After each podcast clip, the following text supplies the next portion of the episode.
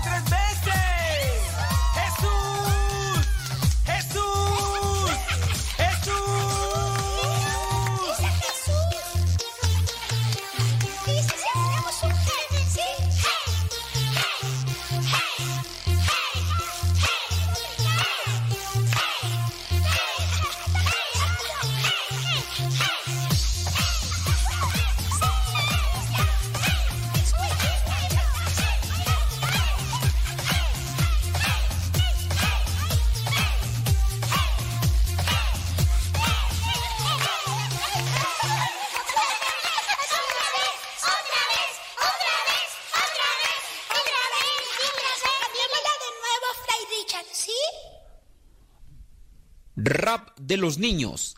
Canto interpretado por Fray Richard.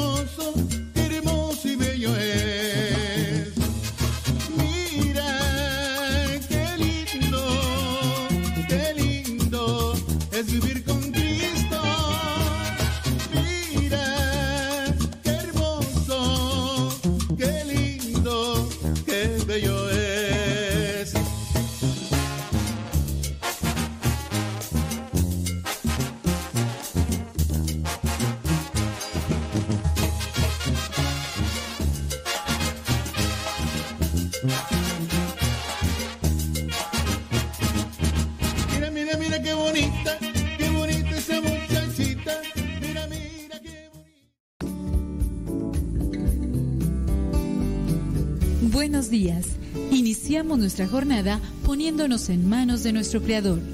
Pedimos su gracia para enfrentar como hijos suyos cada reto que la vida nos presente, acompañados de María, la dulce Madre que nos invita a proclamar las grandezas del Señor. Camina con nosotros en radiocepa.com, emisora católica de los misioneros servidores de la palabra.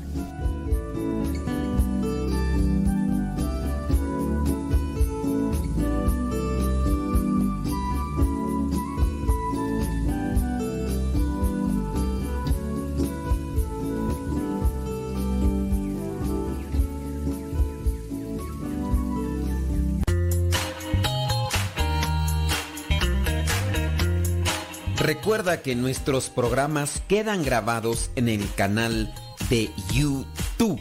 El canal se llama Modesto Radio. Ahora, que si tú trabajas en una estación de radio y quieres pasar estos programas, ponte en contacto con nosotros. Te los podemos mandar ya editados para que en medio de cada bloque pongas los mensajes que tú creas convenientes. Si trabajas en una estación de radio, ponte en contacto con nosotros y te mandamos los programas que nosotros realizamos. Y si tú quieres escuchar programas pasados, entra al canal Modesto Radio. Modesto Radio en YouTube y ahí podrás escuchar los programas pasados.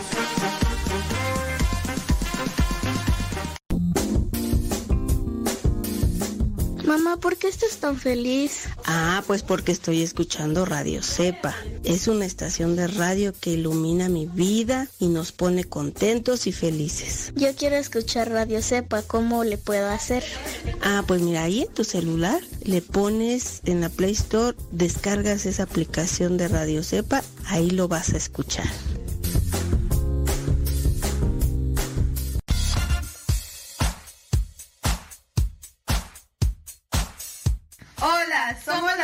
De Rosalía. ¿Y en la sala? En el cuarto. ¿En el baño? ¿En el carro? ¿En la oficina? Ya está en la cocina. Escuchando Radio Cepa hasta que reviente la bocina.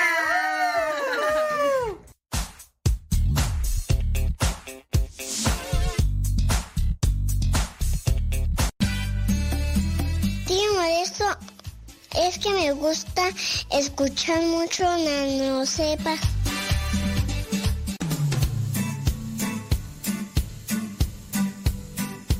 Desde agosto del año 2009, aquí está Radio Cepa y seguirá estando hasta que Dios no diga otra cosa. Recomienda a Radio Cepa para que sigamos adelante hasta que Dios no diga lo contrario. Radio Cepa, ñaca ñaca.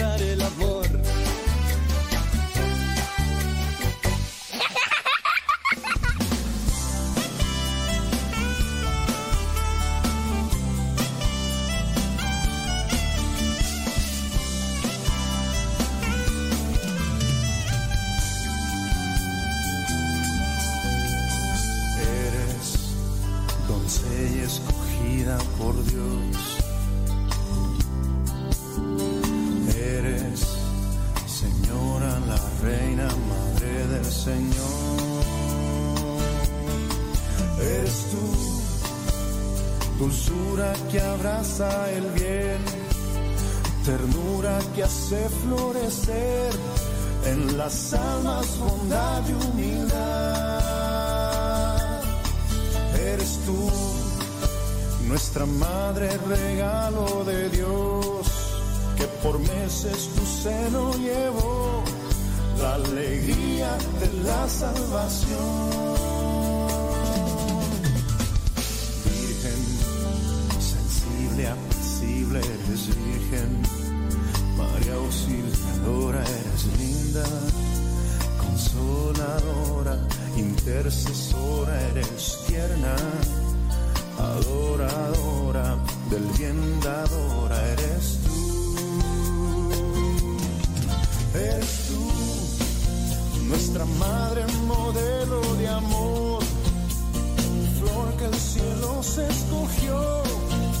La aurora de. Ya es martes 13 de octubre. Martes 13 de octubre y martes 13 da referencia a la a la superstición y el refrán o lo que vendría a ser ese dicho popular martes ni te cases ni te embarques ni de tu casa te apartes. Y allí comienza. Hay gente supersticiosa en la actualidad. Cree que ahora en la actualidad hay más gente supersticiosa que en el pasado. O andamos iguanas ranas. Andamos iguanas ranas. ¿qué es la superstición? la superstición es creer que por realizar cierto tipo de acto puede venir lo bueno o puede venir lo malo. Y no solamente por una cuestión de, de, de hacer, sino también de decir. Algunas personas, por ejemplo, cuando escuchan algo malo, dicen, toco madera. Y en el toco madera dicen, no quiero que me venga eso malo que acabo de escuchar o que a mí no me suceda. Algunas personas eh, derraman sal y piensan que por derramar sal se les va a ir mal. Otras para acarrear o atraer lo bueno a la vida, pues ponen que la pata de conejo, una herradura. ¿Qué más ponen tú? A ver, platíqueme qué ha visto. Todavía hay mucha superstición. Eso pienso yo. Ahora, si dentro de lo que vendría a ser lo religioso, lo en este caso lo cristiano, también agregamos la superstición, ese elemento, pues yo pienso que también podemos encontrar muchas supersticiones dentro de lo religioso. ¿Y por qué viene lo supersticioso? Pues por, también por mucha ignorancia, desconocemos, nos han dicho, llegó tu mamá y estás embarazada y te dijo, mija, envuelvas ese paño rojo porque va a haber luna llena. Y si usted no tiene ese paño rojo, eh, el niño puede venir medio torcido, medio de acá. Y así en el rancho se acostumbraba a, por ejemplo, cuando una gallina estaba empollando o una guajolota e iba a llegar por ahí un cierto tipo de cambio en la luna y que se, se miraba ahí en los calendarios que daban y se envolvía lo que eran los huevos que estaba empollando la gallina o la guajolota, se envolvían con ese paño rojo. Usted todavía tendrá conocidos a lo mejor así en el rancho, yo no sé si todavía en mi rancho allá lo hagan, o amarrarle también a la cola de la vaca un listón rojo o en el cuerno porque está preñada la vaca y pues no sea que vaya a afectar y, todo eso. Y, así, eh, supersticiones. Ya hicimos, hemos hecho regularmente, o cae viernes 13 o martes 13, y hemos por ahí, hemos hecho una lista de ese tipo de cosas de superstición. Y la pregunta es, ¿por qué nosotros todavía seguimos haciendo eso? Eh, hablan- Hablando de la lista de supersticiones religiosas. supersticiones religiosas. Mire, yo no sé usted cómo lo vea. No sé hasta qué grado también podría ser una superstición. Hace un tiempo me invitaron a mí para que fuera... ¿A qué fue tú? A una celebración, no me acuerdo qué fue. La cuestión es que eh, cerca de aquí donde estoy yo, hacen una fiesta, le llaman Santo San Santiago. Imagínate, Santo San, San Santiago. Así le dicen los moradores de ese lugar y así le dicen a la festividad Santo San Santiago. No teniendo en cuenta que la palabra o el nombre ya propio, que es un nombre propio, Santiago, incluye lo que vendría a ser Santiago. Eh, es una. De hecho, no, no es, ese no es el nombre verdadero del apóstol. No es. No hay ningún apóstol Santiago. no perder la fe. Ya, ya lo hemos explicado y hemos dicho cuál es el nombre de al que se le llama Santiago. No existe un apóstol Santiago. Pero por ahí hubo alguien quien le cambió el nombre y se quedó eh, apóstol Santiago, pero no existe ningún apóstol Santiago. Entonces, se hace la fiesta de los santiaguitos, le llaman. Y resulta que en una ocasión, pues me invitaron a mí a confesar a los que iban a participar en este tipo de procesión, baile, donde el que está al frente, que cada año viene a hacer un cambio, entonces que el que está al frente se pone una máscara del apóstol Santo San, Santiago. apóstol Santo. Santiago. Entonces, resulta que en una ocasión, al colocarse esa máscara, no le quedaba. ¿Y por qué no le quedaba? ¿Por cabezón? No. Pues dicen que se fue a confesar pero que no se dio, no se confesó bien porque le dio vergüenza confesar algunos pecados. Entonces por ahí omitió algunos. Entonces después cuando regresa, le dijeron, aquí está la máscara del apóstol Santiago para que te la pongas. Y entonces, pues no le quedó. Y entonces los, eh, el anciano, que así le llaman al que está al frente, le dijo, lo que pasa es que no te confesaste bien, criatura. Le dije, tienes que irte a otra vez a confesar. Y pues no les dijo que no había dicho, ¿verdad? Obviamente se regresó a confesar y ahora sí dijo aquel pecado, aquellos pecados que había omitido por vergüenza. Y resulta que cuando regresa, resulta que ahora sí le queda la máscara y no es que se la han cambiado porque es la única la que se va cambiando. ¿Superstición o no superstición? To be or not to be, dijo aquel. ¿Será o no será? No sé. Compártame dentro de una lista grande que tenemos ahí de supersticiones religiosas como la clásica de poner el rosario en el carro para que no te detenga la policía, ¿qué otras más por ahí? ¿Usted cree que esto también sea superstición? Bueno, criaturas del Señor, pues... Hoy me levanté diciendo Padre. Y me pregunté por qué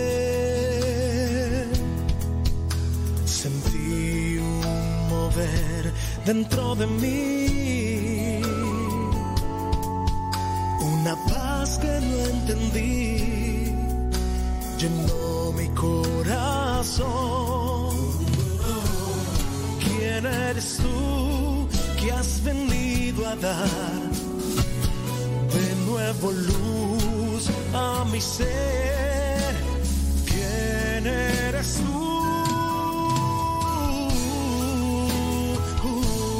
Yo soy Jesús, soy tu Dios y he venido a salvarte.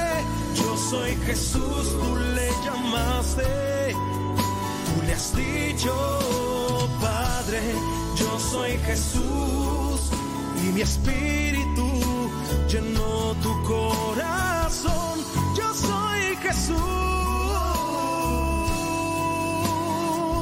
yo soy, yo soy.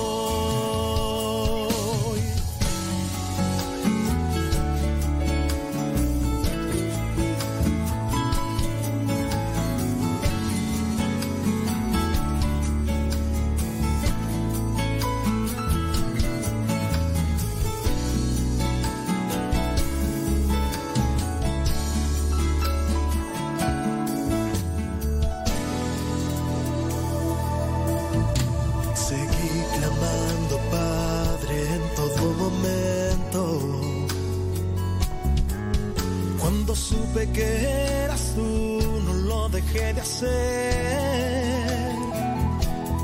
Fue como el sueño más hermoso del que no quieres Estás escuchando el programa Al que Madruga.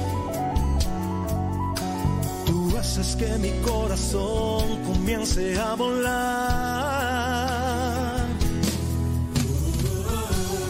¿Quién eres tú que has venido a dar nuevo luz a mi ser? ¿Quién eres tú?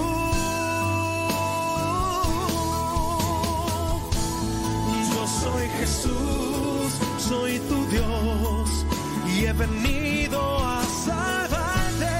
Yo soy Jesús, tú le llamaste, tú le has dicho, Padre, yo soy Jesús y mi espíritu llenó tu corazón. Yo soy Jesús, yo soy, yo soy. Yo soy Jesús, soy tu Dios y he venido a salvarte. Yo soy Jesús, tú le llamaste, tú le has dicho, soy Jesús y mi espíritu llenó tu corazón. Yo soy Jesús. Ya son 15 minutos, 15 minutos después de la hora.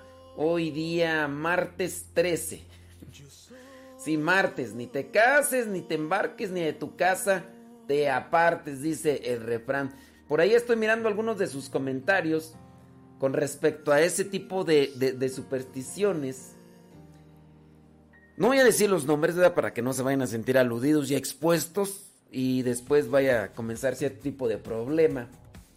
Dice, prender un cirio cuando llueve. Prender un cirio cuando llueve. Digo, ¿no quieren que llueva? ¿O quieren que deje de llover? A ver, pregúntenle a los de California si quieren que llueva. A lo mejor todo California está prendiendo cirios y por eso no llueve. A lo mejor... O a lo mejor no los prenden y por eso... No llueve, no sé, o qué. A ver, ¿ustedes creen que la naturaleza se detenga como tal dentro de un plan de Dios porque yo no quiero que llueva, pero mi vecino sí porque tiene una huerta? ¿Será que Dios diga, híjole, ¿a quién le hago caso? Le voy a hacer caso a fulano de tal. Ustedes... Pregunto, yo hoy quiero mover el tapete a ver qué sale. Déjame ver aquí y voy a mirar ahí de las personas. Dice que, otra persona dice que su familia tenía la costumbre de amarrar un listón rojo al puño de los bebés que para el mal de ojo. Yo todavía eso lo veo. De hecho, pues es curioso porque miras a los niños pequeños y obviamente pues por, por toda su forma y todas sus expresiones. Y, y muchas veces veo esos listoncitos rojos. ¿Por qué se los ponen? Para el mal de ojo. ¿Qué es el mal de ojo? ¿Existe el mal de ojo o es superstición? A ver, mamás. ¿Será que alguno de nosotros por eso salió todo eh, feo porque nos hicieron mal de ojo? Digo, a lo mejor puede ser. Yo a lo mejor, no sé, a lo mejor le voy a decir a mamá, mamá, yo salía mejor feo porque a lo mejor me hicieron mal de ojo. Pu- puede ser, digo, no sé, a lo mejor será eso. Déjame ver um, por acá quienes están mandando mensajes. Rosalía González desde Long Beach, California, gracias. María González desde Sur Carolina, gracias. Saludos a Luis Esquivel desde Reseda, California, dice. Saludos a Anel Ramos desde Cypress, Texas. A ver, compártanos ahí qué, qué tipo de qué tipo de supersticiones y también díganos dónde nos escuchas. La medalla de y ya no pone porque la medalla de pues es que depende de la medalla de qué, del chivo cornudo, la medalla de quién. Bueno, ahí díganos a ver cuáles supersticiones son las que tiene, dice poner pimientas en tu carro, supuestamente para que no pase nada malo. ¿Pimientas? O sea, ¿hablan de las pimientas de esas de la, pimienta que se utiliza para comer o, o cuál? A ver, entonces, ahí checando. Saludos a Malena Lozano desde Phoenix, Arizona. Saludos a Alfredo Toledo desde Puerto Madero, Chiapas. Dice desde Huichapan, Hidalgo. eh, Andy Peralta, gracias. Eh, déjame ver. Dice. mm, Algunas personas también. eh, el listón rojo. Bueno, acá también dicen eso. Guille Ibarra desde Houston, Texas. Gracias. Saludos. Dice. eh, colocar un espantasueños o ponerle a los niños un ojo de venado. El espantasueños, ¿cuál es tú? No, ¿cuál es? Es es como un círculo, ¿no? Con cierto tipo de hilos. ¿Eso es espantasueños? Pero no sé, yo creo que hay una, una novela, ¿no? De eso. El espantasueños o, o ando medio mal yo. tú. Saludos desde Celaya, Guanajuato. Dice María Guadalupe García Patiño, gracias. Eh, dice, el, ojo de venado. Yo nomás he escuchado la canción que del ojo de venado, pero no. ¿Cómo será ese ojo de venado? Tú, curioso. Saludos de Los Ángeles, California, dice Mayito Lugo, ya se va a trabajar a la costura. Aguas con los dedos, tú, porque esos agujas, de repente uno está poniendo atención por otro lado y, mira, todavía puedo decir que aquí traigo la marca de esas agujas. Lo bueno que no se quedaron los pedacitos atravesados aquí dentro de la, del- del dedo, tú. Déjame ver por acá. Dice, pregunta, dice una persona, ¿cuál es la diferencia entre la superstición, los malos espíritus que hacen maldad? Dice que su hija fue a un asilo de ancianos y ahí empezó a molestar en sueños y tenía mordidas y sentía que la quemaba. En las noches decía que su cama olía a gasolina. Hasta que buscamos ayuda. Ok, y yo te preguntaría, eh, ¿qué ayuda buscaron? No hemos dicho tu nombre, eh, para que no te sientas expuesto, expuesta. No sé, muchos, los neurólogos, los neurólogos llegan a decir que en muchas de las ocasiones el problema que se da dentro de lo que es el dormir, la falta de sueño, los, el tipo de pesadillas, a veces, es, a veces es el mucho estrés, la mucha preocupación que puede estar sintiendo. Tanto así que ustedes, por ejemplo, tendrán presente a esto que se le llaman el... Se le llama, ¿cómo se le llama tú? Ay, ay, ay, ay, espérame, ahorita tengo el nombre, el nombre médico. Cuando dicen que se les subió el muerto, pero hay un, hay un término propio. ¿Cómo se le llama? Hombre, que Dios mío. Se le llama... Pero bueno, esa es una situación también de estrés. ¿Y, qué, y cuál es eh, aquello que se le dicen que cuando se le subió el muerto? Pues que la persona siente o piensa que escucha, siente que se le acerca alguien o que le toca. Y en este caso, la, la persona se paraliza. La persona se paraliza y entonces al paralizarse piensa que se le acercó un muerto o que se, o que se le subió el muerto. Parálisis del sueño, ándale, parálisis del sueño se le llama a este tipo de mm, situación orgánica que se da en el sistema nervioso y que muchos llegan a relacionar con, ay, es que me están asustando, ¿por qué te están asustando tú? Porque se me subió el muerto. ¿Y por qué se te subió el muerto? Pues quién sabe, porque alguien me está haciendo un trabajito y cosas así. Con relación a oler a gasolina, si por ejemplo dice ella, es que huele a gasolina, a ver, vamos a traer a otras personas y que huelan aquí, si verdaderamente huele a gasolina, algo ha de haber, si ya, si son varias personas, ahí ya.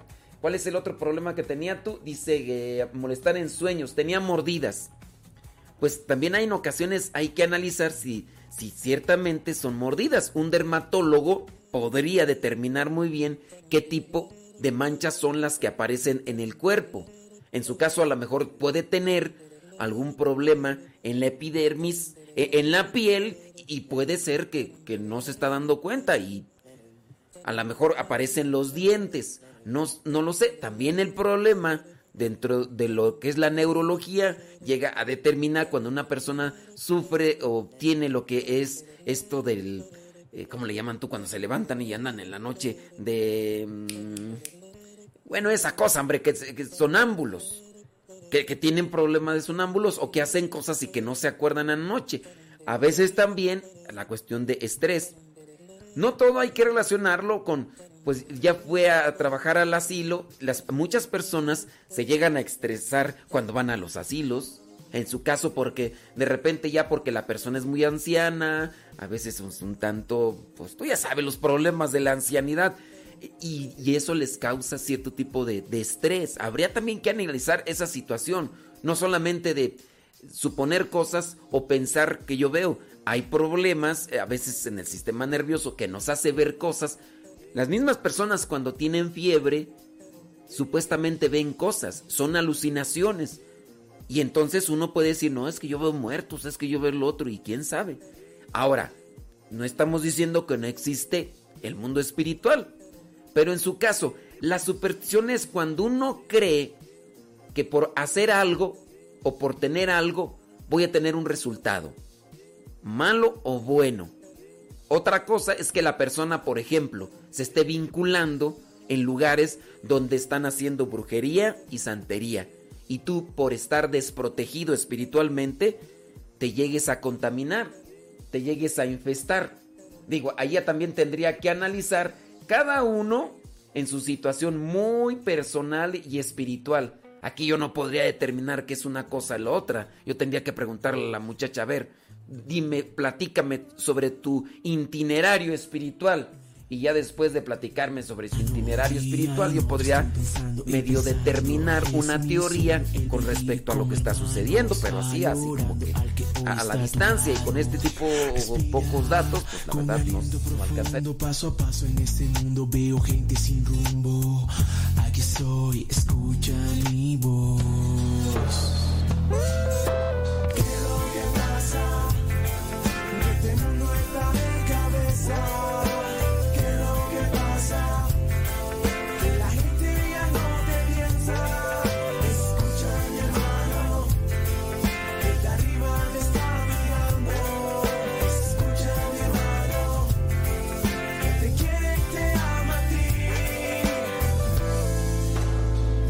For real, yo. Keep the faith.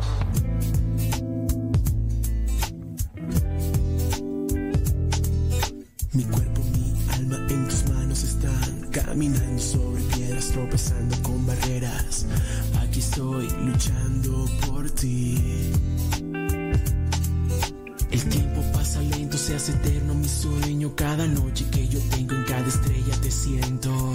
Aquí estoy viviendo por ti.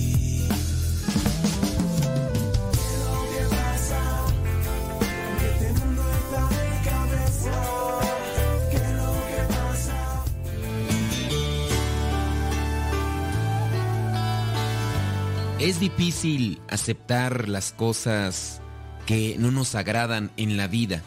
Una ocasión se encontraba el doctor y su paciente. El doctor le dijo, Tiene usted cáncer, señor. El paciente era Julio Bussi.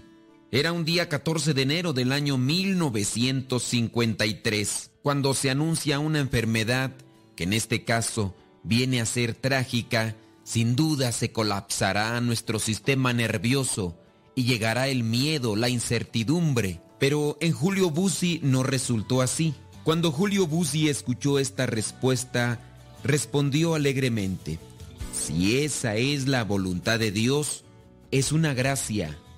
Así, tendré tiempo para prepararme para una buena muerte, lo cual es mejor que morir en un accidente, sin tener tiempo para pensarlo. La respuesta de Julio Bussi no fue una respuesta espontánea. Sin duda, era un hombre conectado con Dios, relacionado con Dios, y a pesar de que el diagnóstico que le daba el doctor era algo trágico, Él podía mirar algo más allá de la enfermedad, el tiempo para prepararse a una buena muerte, purificarse para así entrar ante la presencia de Dios. Que el Espíritu Santo nos ayude para prepararnos y así abrazar con amor la cruz de cada día. Ensancha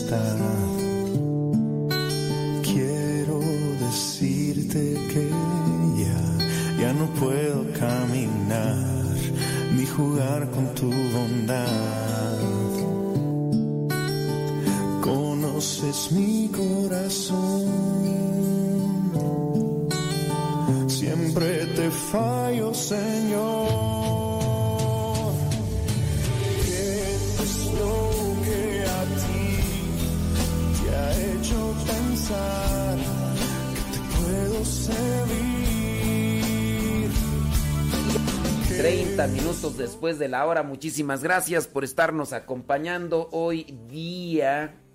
Sí, hoy es día. Déjame ver. 13 de, oc- 13 de octubre, martes 13. No, lo que pasa es que estoy acá mirando lo que nos están mandando ustedes con relación a la, superstición y quedo sorprendido. Cada día veo más cosas de las que ustedes creen. Dice, por ejemplo, acá una persona dice, muchas personas ponen una planta de sábila en la entrada de la casa que para que no entren las malas vibras. ¿Qué son malas vibras? Energías negativas, energías positivas.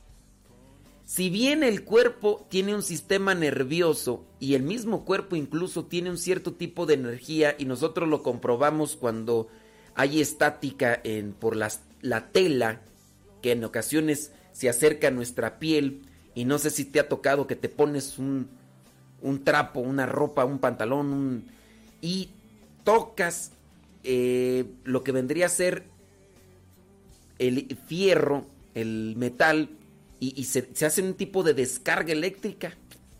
Tanto así que, por ejemplo, cuando una persona se está muriendo y de repente, ¿qué es lo que le hacen?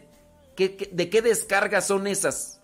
¿De qué descargas son esas que le dan aquí en el, en el pecho regularmente con ese tipo de planchas? ¿De qué descargas son? Son de qué sustancia o qué no, son descargas eléctricas. ¿Por qué? Porque el cuerpo también necesita cierto tipo de energía que nosotros no lo puedo yo explicar porque no lo conozco bien, pero los doctores eh, eh, sabrán bien de eso, los, los que se dedican a... ¿Por qué, por qué hay que llenar el cuerpo de electricidad? ¿Por qué le dan descargas eléctricas? El cuerpo en realidad tiene un cierto tipo de energía, pero de ahí a que eh, tenga energías positivas y energías negativas, pues habría que ver. La cuestión es que muchos dentro de lo que es la nueva era dicen que se cargan este tipo de energías y hablan de las, de las buenas vibras. Yo como tal sé que si una persona es alegre me contagia de su alegría. Si una persona está triste me puede contagiar, de su tristeza si yo no estoy preparado y si yo no agarro esa situación. Y yo sé que también una persona que anda con mucho odio, con mucha soberbia, con mucha envidia, me puede también a mí compartir ese tipo de sentimiento. Y yo no sé si te ha tocado que cuando llegas a un lugar donde está un grupito de personas que se acaban de enojar, que se acaban de molestar, tú en el ambiente sientes algo. Y no estamos hablando de, de energías como tal, sino es el, el cuerpo desprende hormonas. Y el cuerpo al desprender ese tipo de hormonas, el cuerpo, los otros cuerpos también lo captan y vienen también a sentir eso. No es una energía de, ay, mira, por ejemplo, ¿qué es lo que sucede cuando la persona siente atracción hacia otra persona? Los cuerpos se identifican y la naturaleza, dentro de lo que vendría a ser tan sabia, se sienten compatibles los cuerpos para mejorar incluso a la creación, a los seres humanos. Entonces, si tú ves a alguien que te atrae, que sientes, hay hormonas que se han conectado con el cuerpo y entonces se están detectando. Y así, de igual, de igual manera, aquella, el, el cuerpo de aquella persona está diciéndote, yo contigo, mira, podríamos hacer las cosas. Por eso es que dicen que hay química dentro de lo que vendría a ser ese proceso orgánico. Pero también cuando la persona anda alegre, hay también una hormona que sobresale y es que la otra persona siente el ambiente. Aquí hay un ambiente de alegría, hay un ambiente de paz. ¿Te ha tocado llegar a un convento? Y en el convento, porque hacen mucha oración, a diferencia de tu casa, en el, en el convento, las personas, si están haciendo en un seminario, en una casa de retiros, llegas, entonces también el cuerpo desprende, es una cuestión química, no es una cuestión de, de energías, de, de, de, buenas vibras, sino, no, por dentro tú estás bien y, y, el mismo cuerpo tiene esa reacción química. Te voy a poner otro ejemplo. Los mismos animales. Los mismos animales también segregan ese tipo de sustancias. Por ejemplo, los perritos. Eh, los animalitos actúan por instinto. Cuando la perra entra en celo, cuando la perra entra en celo, segrega ese tipo de sustancias de manera que le dice a los otros perros y lo pueden olfatear a distancia. Por allá anda una que anda necesitando de perro. Anda una perra que necesita de perro. Y, y andan, y ahí andan los perros. Y por eso los perros anda toda la jauría. Y hay algunos pobrecitos que están ahí encerrados y están ladre y ladre. Y chille y chille porque pues nomás huelen, pero no se pueden soltar y no pueden irse detrás de la perra. Porque la perra le está diciendo ya. Y termina su proceso y termina ese tiempo y la perra mira y los perros no le hacen nada aunque vivan con ella la naturaleza dentro de lo que es todos esos procesos crímicos que se dan es tan asombroso nada más que nosotros aplicamos términos y cosas y que buena vibra y que no sé qué tú crees que con la sábila la sábila va a decir ay este trae mala vibra es uno mismo que está cargado de envidias de, de soberbias de odios de resentimientos ves a una persona, andas bien contento, llegaste al trabajo y ves a aquella persona odiosa, fastidiosa y te vuelves igual. ¿Por qué? Porque vas a empezar a, estar así a, a, la defensiva. El otro te ataca y tú empiezas a la defensiva. Uno, uno no, ni, ni a gusto puede estar cuando encuentras ese tipo de personas así. Llegas a una casa y están el esposo y el esposo están enojados y tú lo percibes.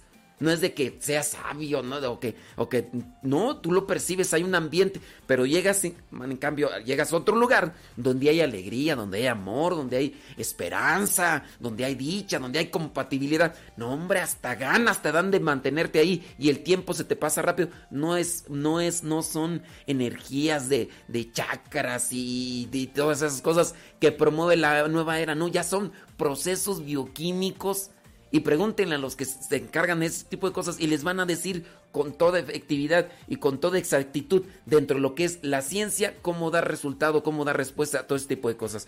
Pero hay gente pues que va a colocar ese tipo de eh, eh, plantas para supuestamente ya. En ocasiones la, persona puede disponerse. Por ejemplo, si es que la persona le pusieron esa planta de sábila ahí. Entonces sabe que esa planta sábila es, dicen ellos, que es para absorber la mala vibra, ¿no? Entonces la persona llega a una casa, en la casa, entrando a la casa está una persona que, que puede ser con la que choca, pero entonces cuando ve la sábila dice, no, aquí está la sábila, entonces me va a absorber mi mala vibra. Entonces la, la persona puede disponerse a no estar a la defensiva y las situaciones pueden cambiar, pero no es tanto por, por la planta.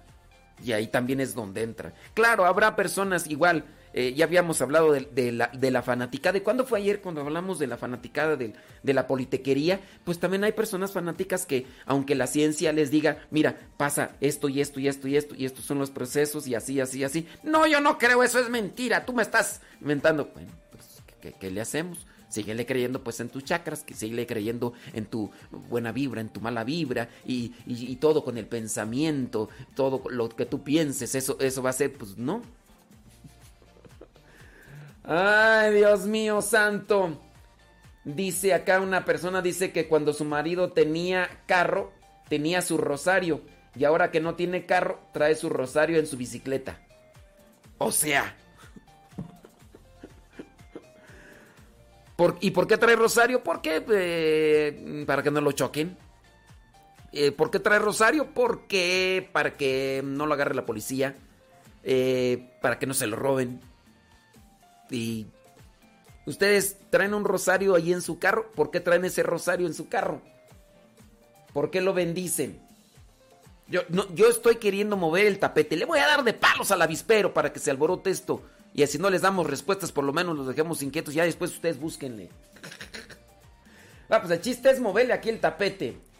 Déjame ver, déjame ver. No, hombre, Dios mío. Ay, Dagoberto, siempre haciendo spam otra vez. Ay, te voy a exponer ahí para que el, el- el que anda haciendo spam, Dagoberto. Dagoberto Méndez Rodríguez. Allá está en, en Fullerton haciendo spam. Ay, no, hombre, tú no entiendes de veras, hombre. Voy a poner aquí un- una planta de sábila en el Facebook a ver si así ya dejas. Ay, Dios mío.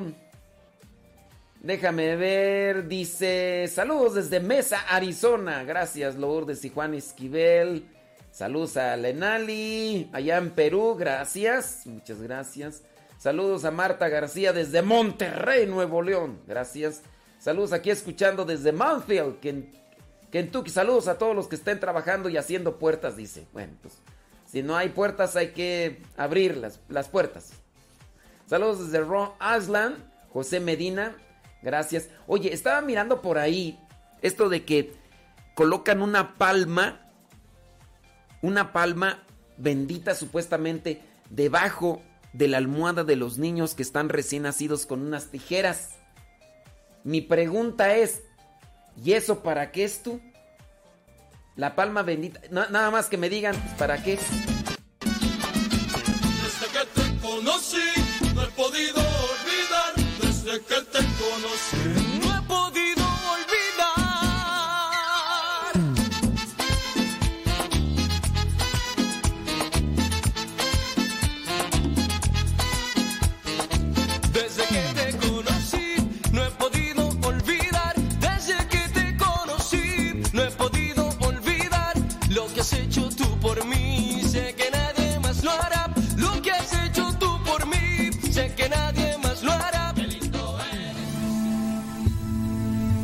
En una población de la sierra, cada semana algún feligrés decía habérsele aparecido la Virgen. Un domingo, el señor cura dijo en el sermón, en medio de tantas apariciones, también yo he tenido una, y se la voy a contar. Estaba yo en oración cuando se me apareció Nuestra Señora del Evangelio, semejante en todo y por todo a Nuestra Señora de Guadalupe. Con una mano me señaló a su Hijo crucificado y con la otra mano me entregó este Evangelio. Yo le pregunté, Señora, ¿qué mensaje debo dar a mis feligreses por parte de usted? La Virgen me contestó, Hijo, debo darte un gran mensaje para ti y a la vez para tus feligreses y para todo el mundo. Es el mismo que les di en las bodas de Caná. Hagan todo lo que Jesús les diga.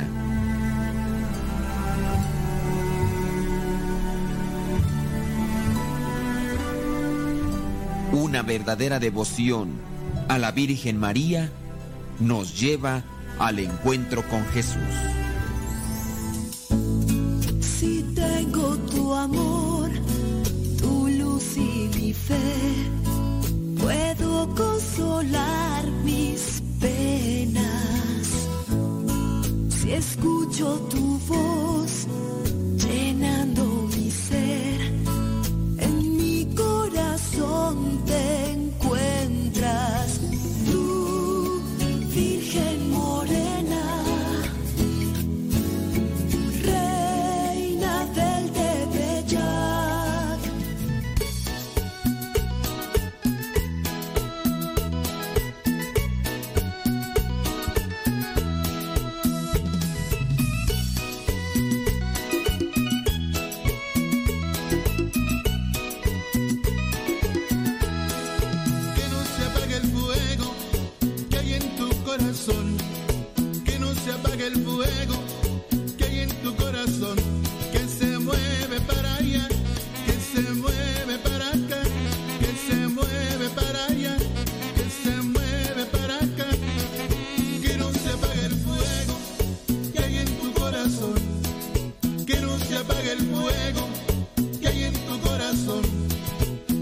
Que siga ardiendo, mucho más y mejor. Déjalo que siga ardiendo,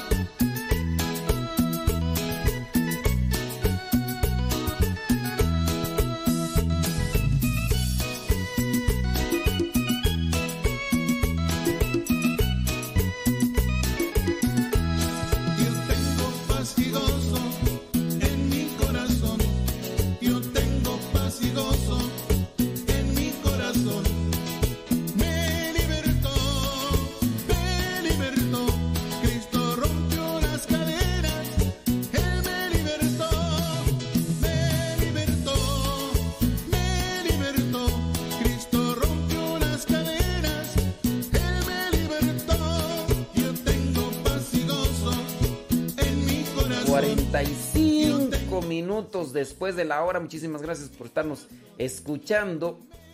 Y estoy mirando todavía allí de tantas otras cosas. Fíjense que en aquella otra ocasión en la cual les pedí que me compartieran cuáles son las supersticiones religiosas. Ya no tanto las otras, sino las supersticiones religiosas. Y estoy mirando que el día de hoy me están mandando otras nuevas que no había apuntado. Y gracias también por, por decirme ese tipo de supersticiones. Preguntan que si es malo o no poner un rosario. Yo les pregunto a ustedes, ¿por qué lo pones? ¿Para qué pones el rosario en el carro? ¿Para qué lo pones? Cuando ustedes me preguntan, ¿es bueno o malo? Fíjense, ¿es bueno o malo? Ahí ustedes ya están anteponiendo una línea muy delgada de la superstición. ¿Es bueno o malo? O sea que hace las cosas porque son buenas o malas, eh, por el resultado. Por ejemplo, esto de, dice por acá, esto de las cadenas, no sé si te ha llegado, por ejemplo, ahora es por WhatsApp, ¿no? Esto de cadenas de oración, donde aparece una imagen religiosa, y te dice que si la compartes a tus contactos, vas a recibir bendiciones, ¿no? Vas a recibir economía, vas a, eh, no sé, también he visto este tipo de imágenes. Dice, dale like a esta imagen y llegarán bendiciones a ti. Y aparece una cartera vacía y una cartera llena de dólares. Y de dólares, ¿eh? Entonces, si tú le das un like a esa foto, eh, tu cartera, así, de estar vacía, eh, por darle like, se va a llenar. Eso es superstición. Y así sea una oración, una oración con una imagen religiosa diciéndote que si tú la compartes, que si la compartes a tus contactos o que si pones amén, a ti te va a llegar algo bueno. Creo que nosotros tenemos que profundizar más y reflexionar más sobre lo que son nuestras prácticas religiosas, porque la verdad yo puedo decir que una mayoría, sin temor a equivocarme, una mayoría de personas que profesan religión tienen destellos de superstición. Y claro, hay un cierto sector que son realmente supersticiosos, son sincretistas. Ahí agarran de todo, le mezclan de todo. Es más, buscan oraciones por encima de otras porque a estas las catalogan de más poderosas. Eh, Ahí también ya está un destello de superstición. Quiere decir entonces que hay unas oraciones que Dios escucha y hay otras que no. A ver, deme una oración poderosa, Padre. Deme una oración poderosa. Porque estas que estoy haciendo ya no me funcionan. O sea, estas ya están descartadas. Es como entonces encontrar una llave mágica. Con esta llave mágica no abro la puerta de las bendiciones. Entonces estoy buscando que el Padre me dé. eh, Padre, dígame qué es salmo. Ese salmo poderoso. Me dicen que hay un salmo poderoso ahí. Que de hecho ni es ni un salmo. No recuerdo ahorita el número que, que señalan. Y si tú lo buscas en internet, ese no es un salmo que está en la Biblia, sino es algo compuesto para traer cosas buenas. Y entonces al pronunciarlo, con el mero hecho de pronunciarlo, tú vas a adquirir cosas buenas. Miren, la superstición con lo que vendría a ser la magia está conectado. ¿Qué pasa, por ejemplo, con esas películas que ustedes miraron a lo mejor, o si no las han mirado, eh, donde aparecen los brujos? Ese muchachito que aparecía en la película eh, con unos lentecillos, que supuestamente estaba llamado y aprender cierto tipo de frases, pero tenían que decirlas bien, porque si no las dicen bien, entonces lo que están buscando no se realiza o no se consigue. Y ahí está la escuela de los, de los magos. Y los hijos que compran la varita y están ahí repitiendo las frases que, que son eh, a veces no, no se entienden, in-. Pero los niños la repiten y a quién, sabe si estarán invocando a un espíritu demoníaco, pero ahí están ocus pocus y te saco los mocos y no sé qué más. Y, y, no saben ni qué estarán diciendo, pero ahí lo están viendo en las películas. Entonces, el hecho, por ejemplo, en la magia, a como lo presentan, que cuando se dice ese, ese tipo de, de frase, se adquiere algo en la superstición, con la oración, que podría ser cristiana, también se está cayendo en eso. Oh, yo voy a buscar una oración poderosa. Uy, dicen que este santo es el abogado de las cosas imposibles. Uy, no, yo tanto que le he pedido allá al otro santo. No, a este es el bueno. Este es el que sí.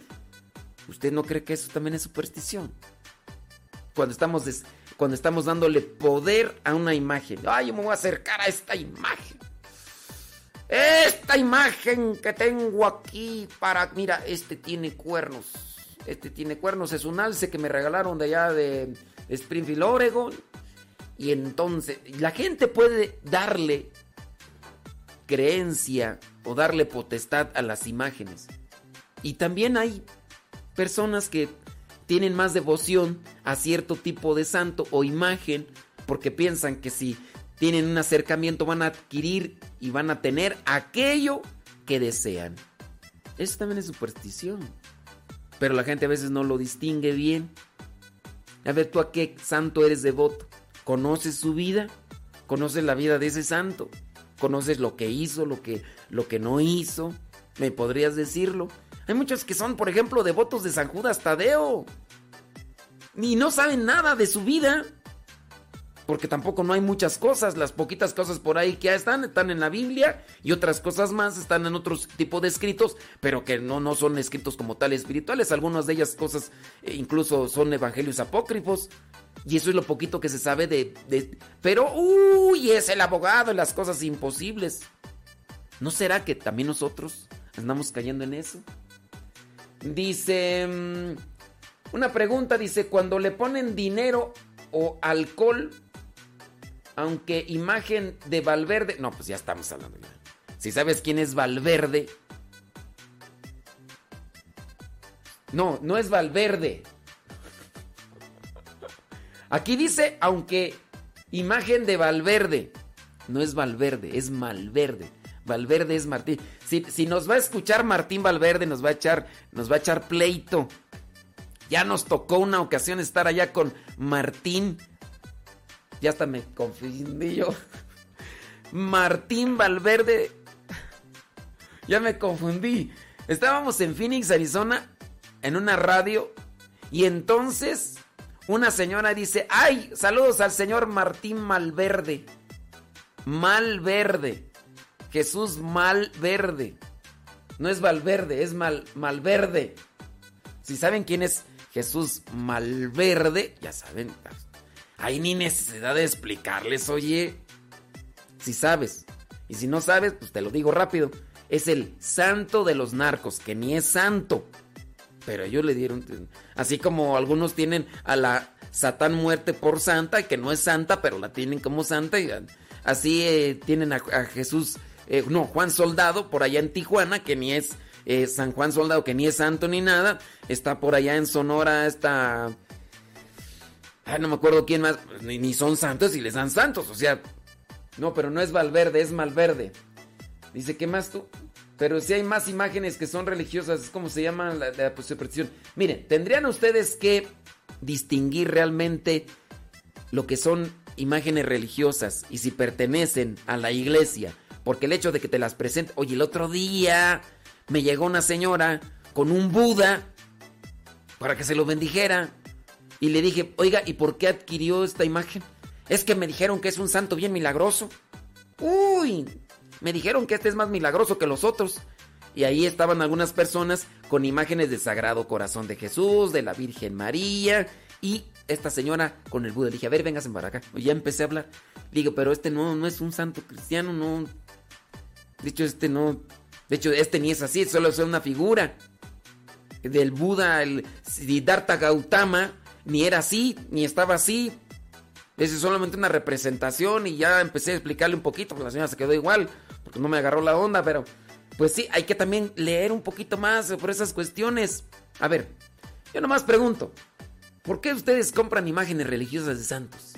¿Y para qué las bendicen? ¿Por qué y para qué? Si usted no tiene una idea clara de por qué hace eso, por, por qué la gente llega a las iglesias y empieza a hacer tocadero de imagen, e, eso, ¿para qué? ¿Por qué lo hace la gente? Lo de las imágenes. ¿Usted no cree que hay mucha gente que... ¿Por qué compras, por qué compras una imagen de este santo y no compras eh, la de este otro? ¿Por qué discriminas a los otros? ¿Por qué no, no los tomas en cuenta? ¿Por qué nada más de este? Y hasta algunos tienen allí colección, ¿no? El grande, el mediano, el chico y lo demás. Yo el día de hoy vine aquí de darle palos al avispero y espero que haya dejado allí inquietud. Si no dejé inquietud, pues es que usted estaba atento. Y si lo dejé inquieto, qué bueno. regalaste. Cuando todo creía perdido, me enseñaste lo que es el amor. Entraste a mis pensamientos, tocaste a mi corazón. Hiciste realidad mis sueños, sin ti ya no sabría quién soy. Puedo mirar mi futuro dentro de tus ojos, tan solo soy ese reflejo de ti. Quiero llevar mi locura más allá del cielo, tocarte y nunca alejarme de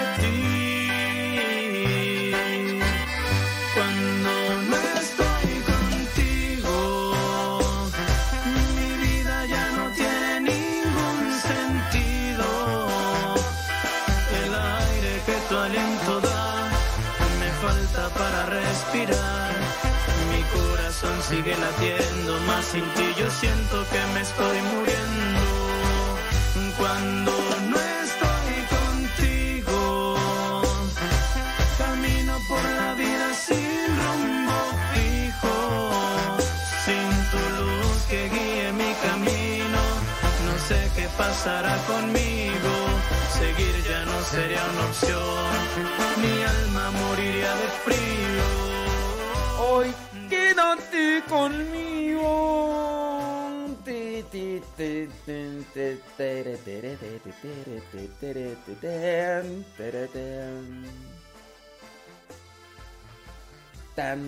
Vamos a ver qué nos pusieron ahí en la otra radio.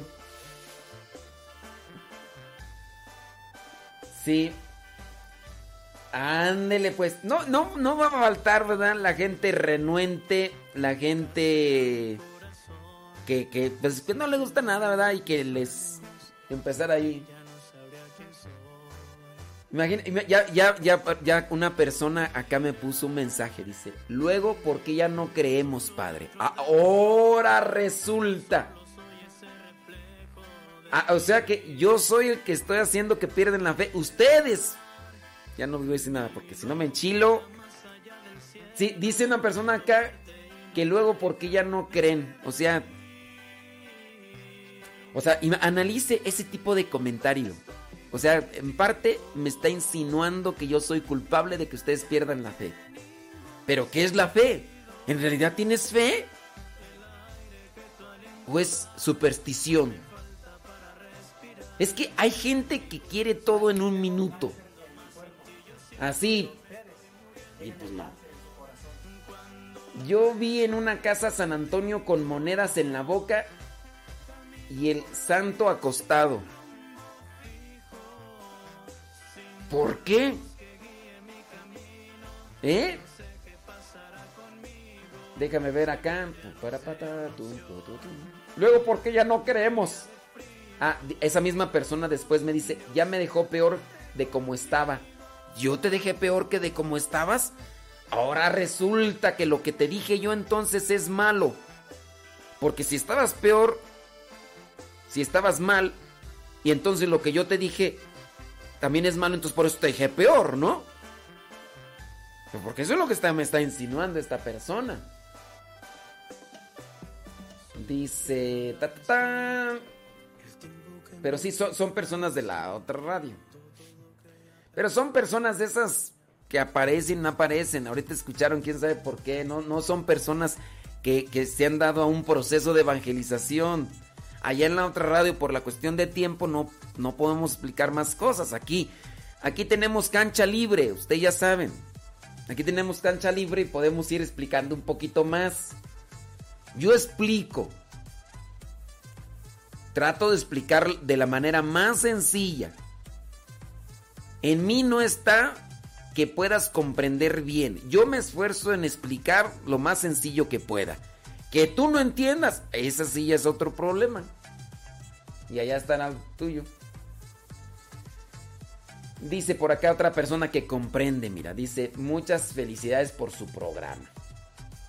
Dice acá una persona, dice, yo traigo mi rosario para que los hermanos esperados vean que soy católica, porque tengo amigas de otra creencia. Dice esta persona a la que está como chilla el mosco, hombre. De veras. Dice, ay padre, siempre nos deja con dudas. Tú estás llena de dudas, yo aquí nada más te las descubro. Tienes que irlas descubriendo. O sea, les estoy hablando de que de las cosas que no son correctas y ay, ¿por qué ya quedé peor que antes? Dice ta ta ta ta ta tan. Ta ta ta ta tan, déjame ver aquí. Dice que su mamá le ponía tijeras a su hermano cuando nació. Ella decía que era para que no se lo llevara la bruja. Las tijeras abajo de la, de la almohada. Las tijeras abajo de la almohada y la pequeña cruz de palma. Dice, y que y lo hacía así solo cuando llovía. Dice esta persona. O sea que cuando llovía, la mamá corría así, pero ¡ah! rápido, ponle, ponle las tijeras allí. ¡Ay! ¡Córrele! Porque va a venir la bruja y se la va a llevar. Déjame ver. Saludos acá, dice la. Ya no nos dijo otra vez. Ya no nos dijo si es malo traer rosarios en el carro. Es la misma persona. Es una sola persona la que ha como chifla. Pero bueno, está llena de dudas. Está muy ignorante. Muy ignorante. Pero empieza ahí con. Ya me dejó peor que antes. Usted nunca termina de decir nada. Saludos, gracias. Eh, la sal bendita. Yo no había escuchado de la sal. Son, son sacramentales. Pero yo utilizo mejor el agua. Hay algunos que pueden utilizar la sal. Yo el agua. Fíjate, hoy no, hoy no pusieron tanto comentario. Hoy no pusieron tanto comentario otra vez. Mira, lo, triste, ¿sabes cuál es? Lo triste es que allá en la otra radio, ¿sabes cuántas compartidas le dieron? Déjame checar.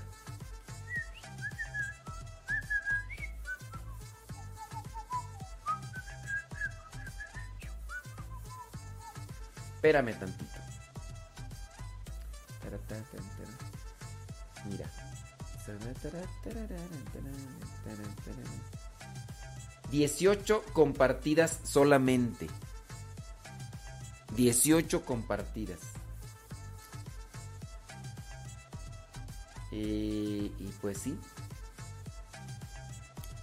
Son de esos casos, ¿verdad? Como cuando dicen que nada más están viendo ahí para ver qué digo o qué hago. Y no tanto porque están ahí en caso porque les está ayudando, les está sirviendo. No. Están ahí para ver qué digo, qué hago. Y de esa manera, este...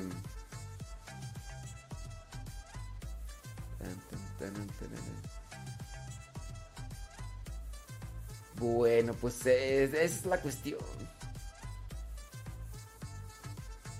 Sí.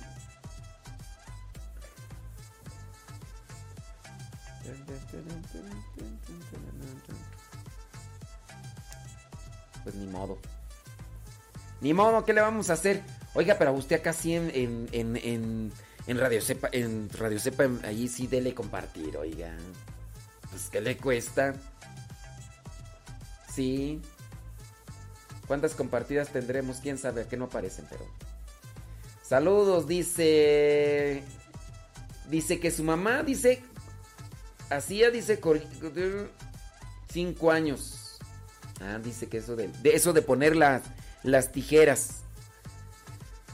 Dice que prendió un cirio pidiendo a Dios que calmara la tempestad que estaba. También eso es superstición. Es que miren, es la tempestad, pero uno cómo puede ver una tempestad? Puede ser que sea un huracán y todo lo demás. Yo no sé, yo yo creo yo yo así lo haría. Yo diría, no para que calme la tempestad, Señor, nos ponemos ante tu presencia. Nos ponemos en tus manos, Señor. Sea lo que sea, Señor. Lo que sea. A ver, ¿qué es mejor? Yo, yo quiero hacer aquí el cuestionamiento. ¿Qué es mejor? ¿Pedirle a Dios que calme la tempestad? ¿O en, el momento de la tempestad ponerme ante la presencia de Dios y en sus manos benditas? Yo. ¿Qué es mejor? ¿Pedirle a Dios que cese la tempestad? ¿O que en su caso... mm, O, o yo ponerme ante su presencia, en sus manos benditas?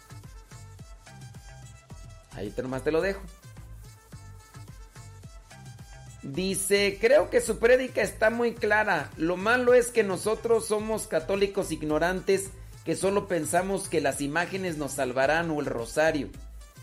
Y no es así. El rosario es una devoción, como usted ya muchas veces lo ha dicho. Y yo lo traigo en mi carro porque cuando viajo me gusta rezar el rosario. Una persona que ya tiene un proceso de formación y que tiene ideas claras. Y hay otras personas que no. Saludos, dice. Es pura gente ignorante que no conoce bien la religión católica. No haga caso de esos comentarios tontos. Dice que le. Dice que no me enchile.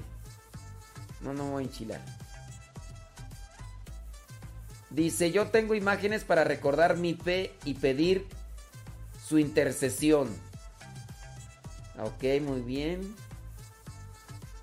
Dice... mm, yo tengo una imagen en mi carro de Cristo. Me gusta porque nos encomendamos a Dios por si nos toca partir de este mundo. Así, al natural. Dice, y más me gusta porque me detiene el lenguaje de groserías. Cuando se me atraviesa un imprudente, veo la imagen y digo, ¡Uy, Dios te bendiga! Ahí está. Pues sí. Dice. Ta, ta, ta, Dice: Yo no tengo supersticiones porque dan mala suerte. Dice. Dice. Bueno. Ahorita voy a seguir leyendo sus comentarios. Dice que su papá tenía dos machetes en X en el patio de la casa. Lo hacía cuando un viento estaba muy fuerte para que se calmara. Así merengues tengues. Dice. Bueno, ahorita vamos una rolita y ya después nos vamos a lo que vendría a ser el, el evangelio y ya des- al ratito regreso. Dejen ir echarle yo algo a la tripa mientras les dejo el evangelio y ahorita regreso para seguir leyendo sus comentarios. No sabría nada que sería sin tus lágrimas de dolor. amaste por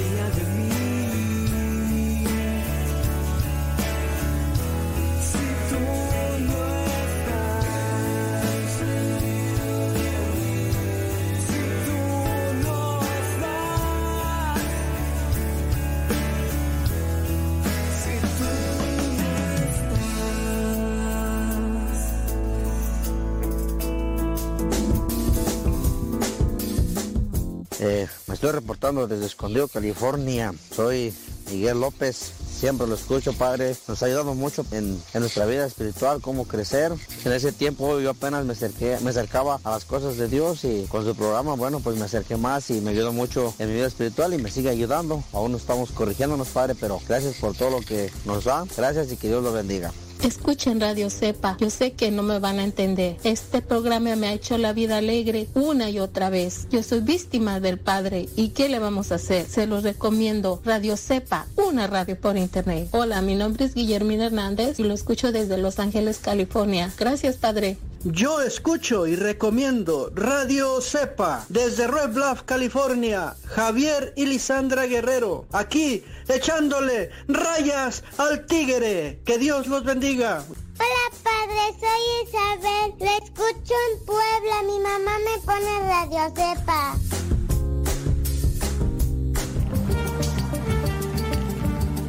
En las aerolíneas siempre dan algunas recomendaciones al abordar y una de las que más impresiona es que dicen que en caso de descomprensión caerán unas mascarillas con oxígeno para que cada persona se la ponga. Lo impresionante es que cuando dicen que si se viaja con niños, debe uno ponerse la mascarilla primero y luego ponérsela al niño. La razón es que si a uno le falta el oxígeno, no podrá atender al niño y los dos se pueden desmayar. Lo mismo pasa con nuestras vidas. A veces deseamos que otros cambien y vemos la astilla en el ojo del otro y no el tronco en el nuestro. Para poder dar a otros primero, debemos ponernos nosotros el oxígeno para luego ayudar a otros. No podemos aconsejar a otros si no estamos en contacto con Dios. No podemos pretender mostrar a otros que busquen a Dios si nosotros mismos no lo buscamos. Esta es una invitación para llevar a otros el amor de Jesús. Pero antes debemos nosotros aceptarlo y recibirlo para poder transmitirlo. Señor Jesús, hoy tuyo es mi corazón.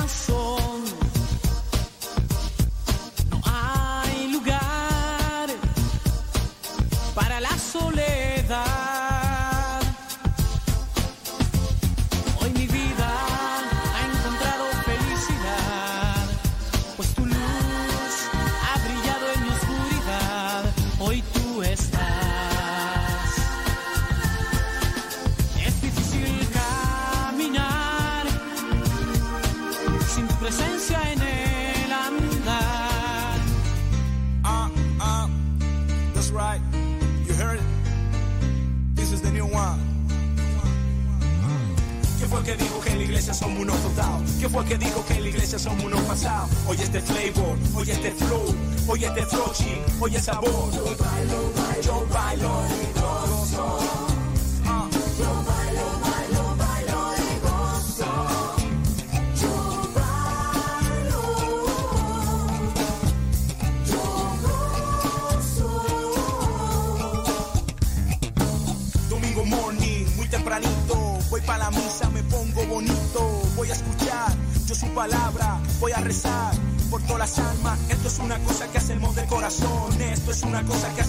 Señor, no es aburrido, no es tradición, nunca me cansa, siempre mejor. En la iglesia yo canto, yo bailo, yo río, yo disfruto con los hermanos, ve pregúntale a mi tío. ¿Quién fue que dijo que en la iglesia somos unos total? ¿Quién fue que dijo que en la iglesia somos unos pasados? Oye este flavor, oye este flow, oye este flow chip, oye sabor.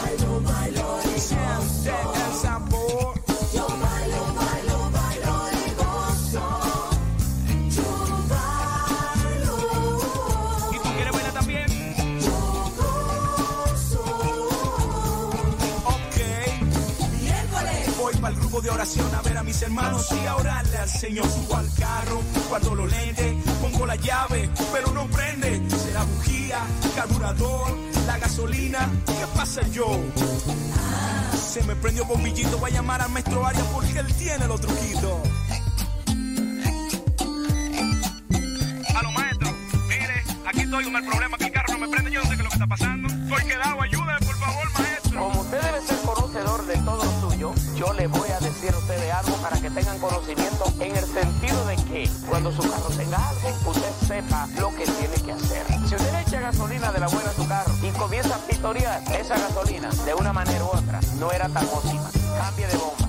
Si usted cambia la bujía de su carro porque sí, y al otro día tiene problemas que dura de lata para encender, esas son las bujías. Si cuando usted se va da muchos galones, esas son las bujías. No invente, póngale las otras viejas. Si hay una goma de su carro que se pincha, usted la lleva a arreglar y comienza a salirse, parece ser que el pinche se lo taparon mal. Que hay muchos gomeros que a propósito lo dejan mal para que usted vuelva otra vez. Y le cobran de nuevo y le dicen, ¿sabe qué? Que fue otro pinche. Y si el gomero es serio, te arregla la goma y sigue botando, échele usted mismo agua de jabón por los lados, a ver si está botando por los lados. Eso quiere decir que el aro está sucio o está podrido. Cuando eso suceda, montale un tubo. Y no embrome más con eso. Móntale un tubo. Así pues, estas son cápsulas que el maestro Arias le está llevando a ustedes de este subprograma Aprenda Mecánica por Televisión. Muy agradecido y esperando que ustedes hayan aprendido bastante con el maestro Arias. Nos vemos. Vamos a una pausita comercial. Gracias, maestro. Ay, maestro, me salvó.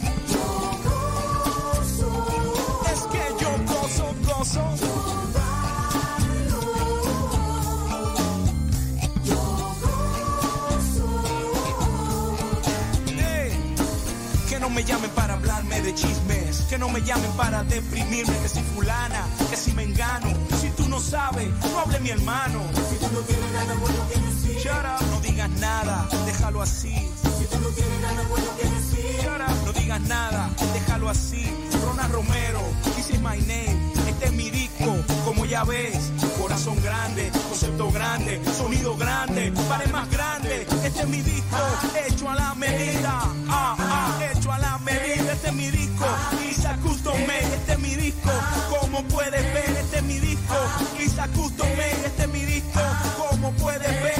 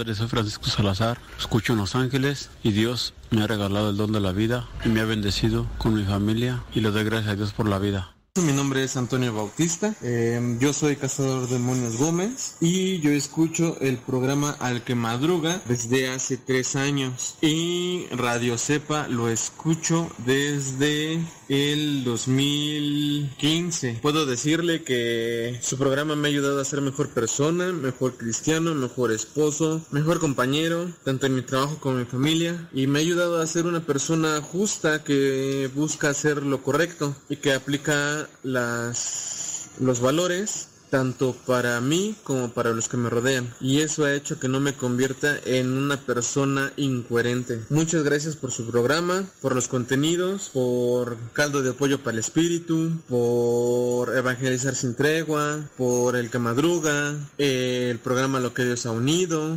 y por mucho contenido más. Le reitero, mi nombre es Antonio de Jesús Bautista Gómez, eh, yo soy cazador de demonios Gómez y... Acá lo escucho en Sur Carolina y estoy en estos momentos preparando unos pancakes para mi hija Citlali. Saludo y Dios lo bendiga. Hola chicos, ¿qué tal? Recuerden que día a día en la sala, en la cocina, en la oficina, ah, qué buena medicina, Radio Cepa, día a día. Yo todos los días antes de irme a trabajar haciendo mi comida, el quehacer para la, para la familia y la escuchamos de aquí desde Dolores Hidalgo, Guanajuato. En la sala, en el cuarto, en el baño, en el jardín, en la cocina, en el carro, en la oficina. Escucha Radio Cepa las 24 horas del día o hasta que reviente la bocina. En estos momentos vamos a escuchar la palabra de Dios. Dispón tu corazón para que el mensaje llegue hasta lo más profundo de tu ser.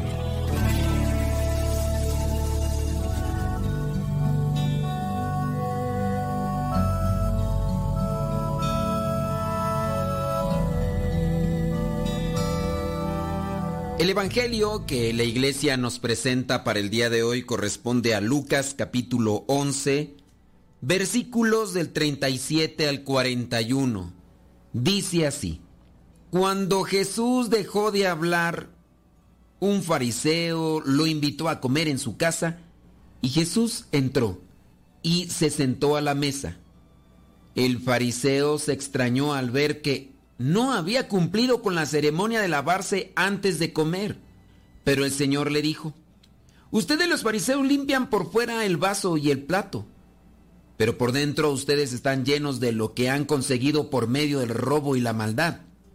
Necios, ¿no saben que el que hizo lo de afuera hizo también lo de adentro? Den ustedes sus limosnas de lo que está dentro, y así todo quedará limpio.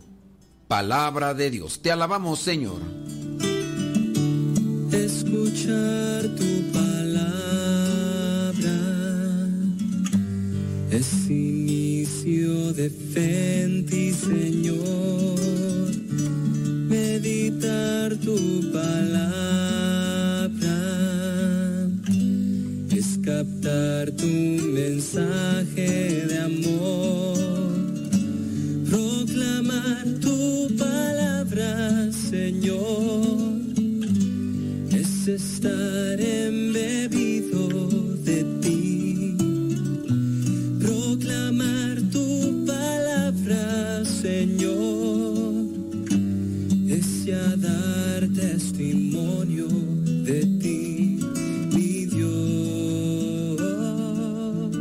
Evangelio del día de hoy encontramos a Jesús que arremete contra aquellos que buscan la apariencia, ¿sí?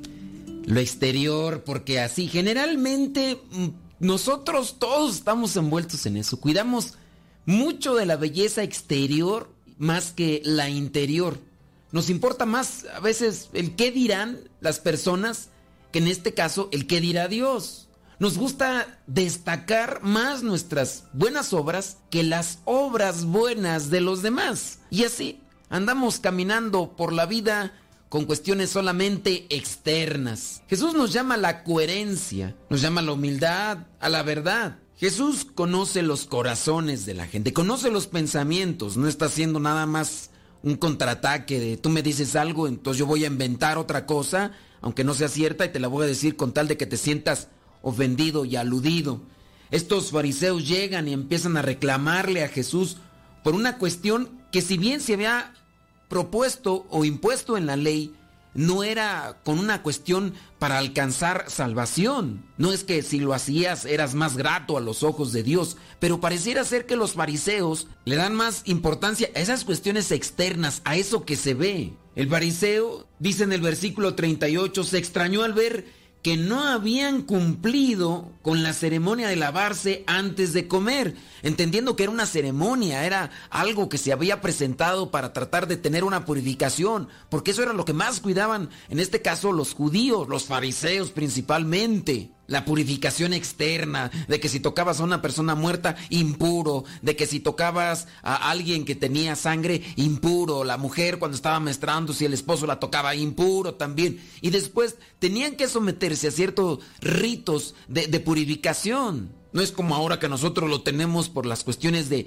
de limpieza, de salud, de higiene. Y más en estos tiempos en los que están los virus al por mayor y hay que cuidarse. Pero si bien existían en aquel tiempo ya sin duda también enfermedades, virus y bacterias y demás, esto no se hacía por una cuestión de limpieza. Conforme el caminar del pueblo de Israel después de que adquirieron aquellos diez mandamientos, fueron adquiriendo y ellos también proponiendo, en este caso los sacerdotes, fueron colocando cierto tipo de reglas y normas, algunas de ellas que caían en la exageración, pero todo porque buscaban tener una purificación de vida. Me puse a investigar un poco sobre el origen de la purificación, en este caso de las manos, en los judíos. La verdad no encontré, pero sí encontré que esto se le llama ablución y esto viene del latín que significa lavarse o lavado y es una purificación ritual que puede consistir en todo el cuerpo o en su caso en las manos. Era la ablución, era un rito de purificación. No encontré realmente el contexto en el cual se origina o se presenta lo que vendría a ser una ley, en este caso en el Torah, y que por eso lo practican los judíos.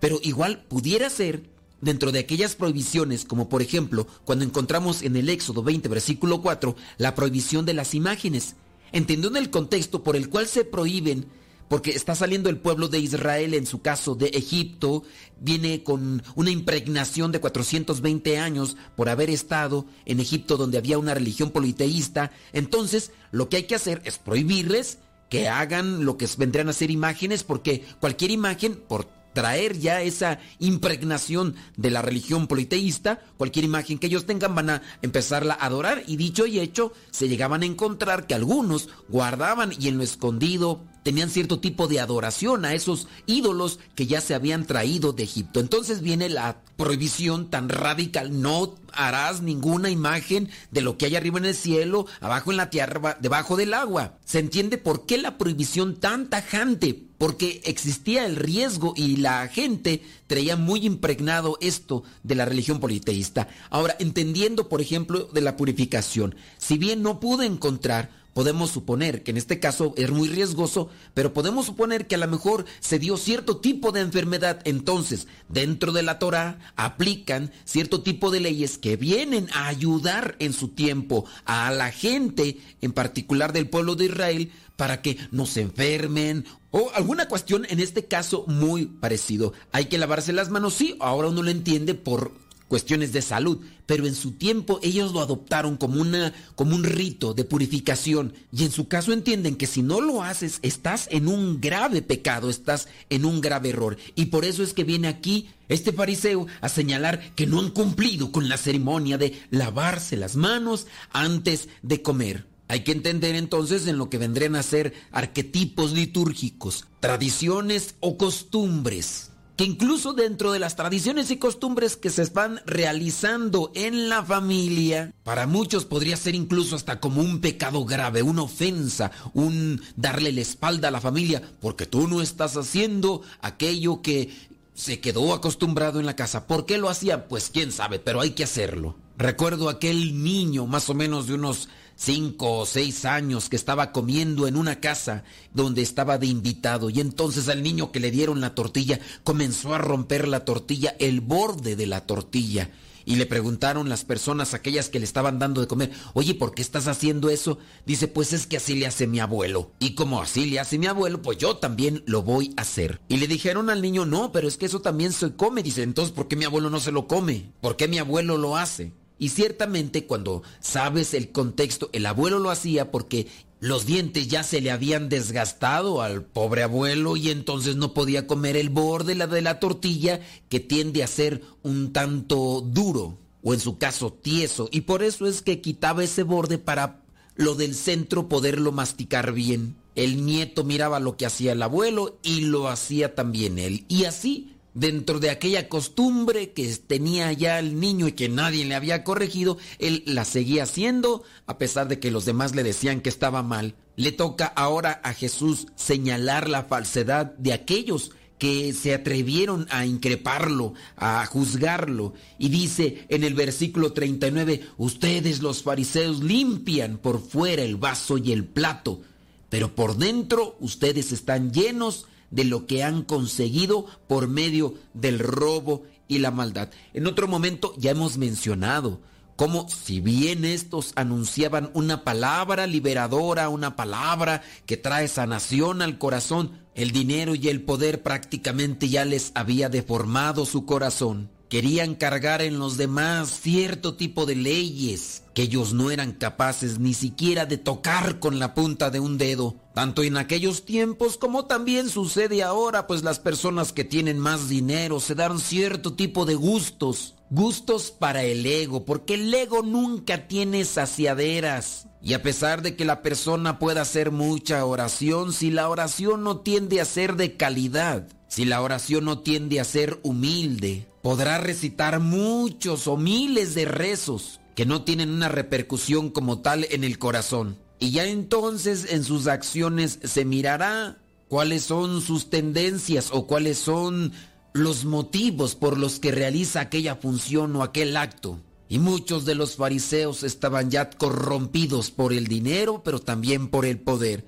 Robaban prácticamente a las viudas, se dedicaban a hacer largas horas de oración, pura palabrería, para que en la medida en que más oraciones hacían, las viudas pudieran entregarle mayor dinero por el tiempo que había invertido aquel fariseo, aquel maestro de la ley, haciendo ese tipo de oraciones por el fallecimiento de su esposo. Hay que limpiar bien el vaso y el plato por dentro y por fuera, pero principalmente hay que limpiar nuestros pensamientos, no dejar que se infle el ego, quitar todo aquello que nos hace insensibles, corruptos, necios, y que en muchos de los casos caemos en el grado del puritanismo, donde empezamos a juzgar los actos de los demás. Ahora, yo te hago un cuestionamiento. ¿Tú crees que alguna parte del cuerpo es impura? Aquí estos fariseos exigían que se lavaran las manos porque, según ellos, estaban impuras y con lavarse las manos, eso se iba a quitar.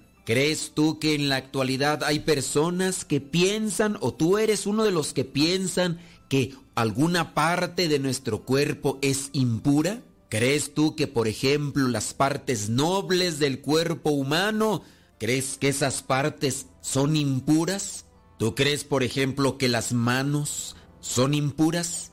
Hay personas que dicen que solo las manos del sacerdote son puras y que las de una persona así, bautizada solamente, que son impuras. Pregunto yo, ¿quién determinó que las manos de una persona que es solamente bautizada son impuras? ¿En dónde se dice eso? ¿Quién lo dijo? ¿Será que los pies son impuros? ¿Será que las piernas o quizá los brazos son impuros? y lo único puro que tenemos es la lengua y la boca?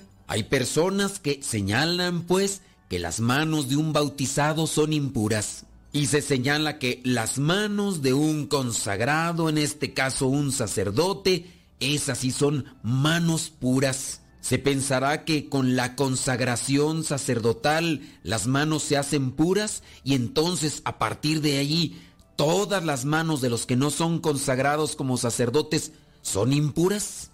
¿En dónde lo dice eso? ¿Será porque alguien lo dijo y de ahí se sigue repitiendo y se está cayendo en la misma situación que cayeron los fariseos? Nos hace falta discernimiento, nos hace falta sabiduría, sobre todo humildad, para ir comprendiendo la doctrina, para ir comprendiendo la palabra de Dios, pero sobre todo para irla viviendo porque de eso es lo que se nos va a pedir cuentas. Hay que purificar nuestros pensamientos, hay que purificar el interior. Y si nuestro interior y nuestros pensamientos están limpios, entonces las palabras podrán ser reflejo, nuestras acciones podrán ser reflejo de lo que llevamos interiormente. La bendición de Dios Todopoderoso, Padre, Hijo y Espíritu Santo, descienda sobre cada uno de ustedes y les acompañe siempre vayamos a vivir la palabra. Lámpara es tu palabra para mis pasos, luz en mi sendero. Lámpara es tu palabra para mis pasos, luz en mi sendero. Luz, tu palabra es la luz. Luz, tu palabra es la luz. Tus justos mandamientos. Señor, dame vida según tu promesa. Lámpara es tu palabra para mis pasos, luz en mi sendero.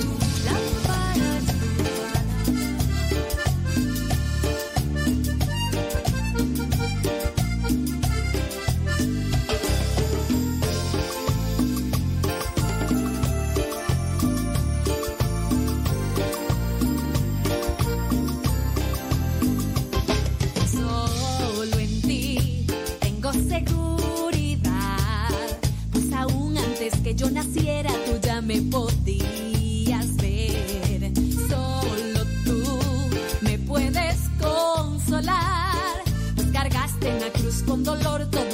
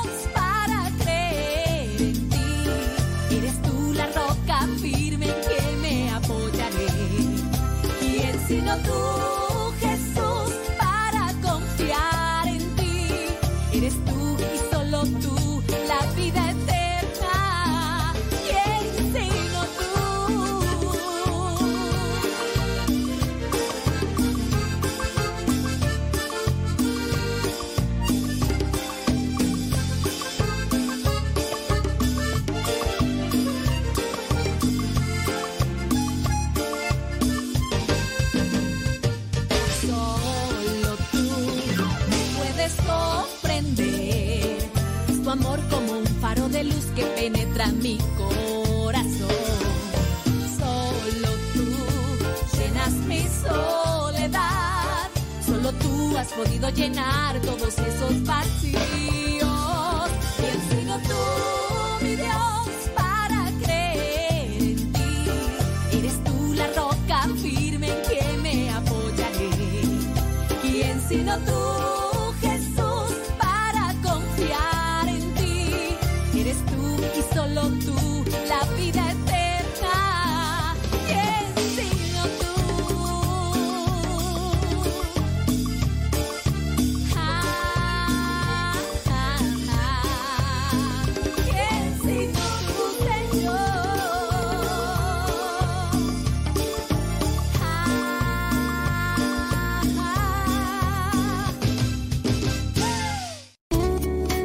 Mi nombre es Salvador Ibarra, quiero dar mi testimonio, los escuchamos aquí en Dallas, Texas, todas las mañanas y cuando se puede, transcurso del día, y pues sí nos ha ayudado mucho Radio Cepta, y nos sirve y nos gusta mucho todo, este, aprendemos mucho de nuestra fe católica y que le siga echando ganas y este, echándole, como dice el padre, echándole rayas al tigre y todo nos va sirviendo, padre, échale ganas, que somos duros de cabeza, pero gracias a Dios nuestro Señor está trabajando en nosotros y estamos aprendiendo mucho y, felicidades a todos los de ahí de Radio Y sigan echando ganas y gracias por todo y ánimo, gracias.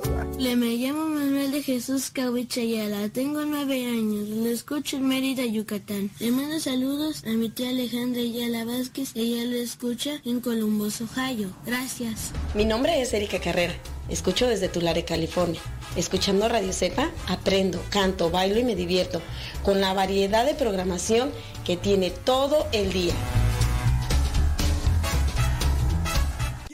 Tu amor, quiero tu amor.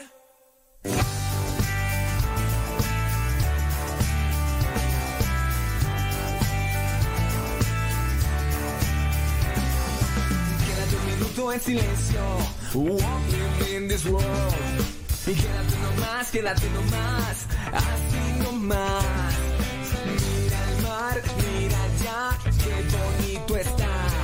Mira el cielo azul y bello, allí me encontrarás.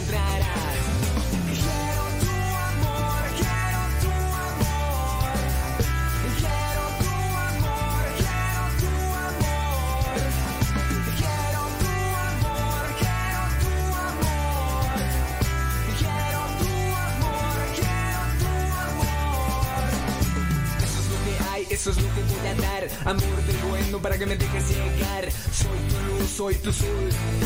Soy lo que quieras porque soy el creador. Para los santos in the house, everybody stand up. Put your hands in the air and look around. I'm the father, I'm the sky.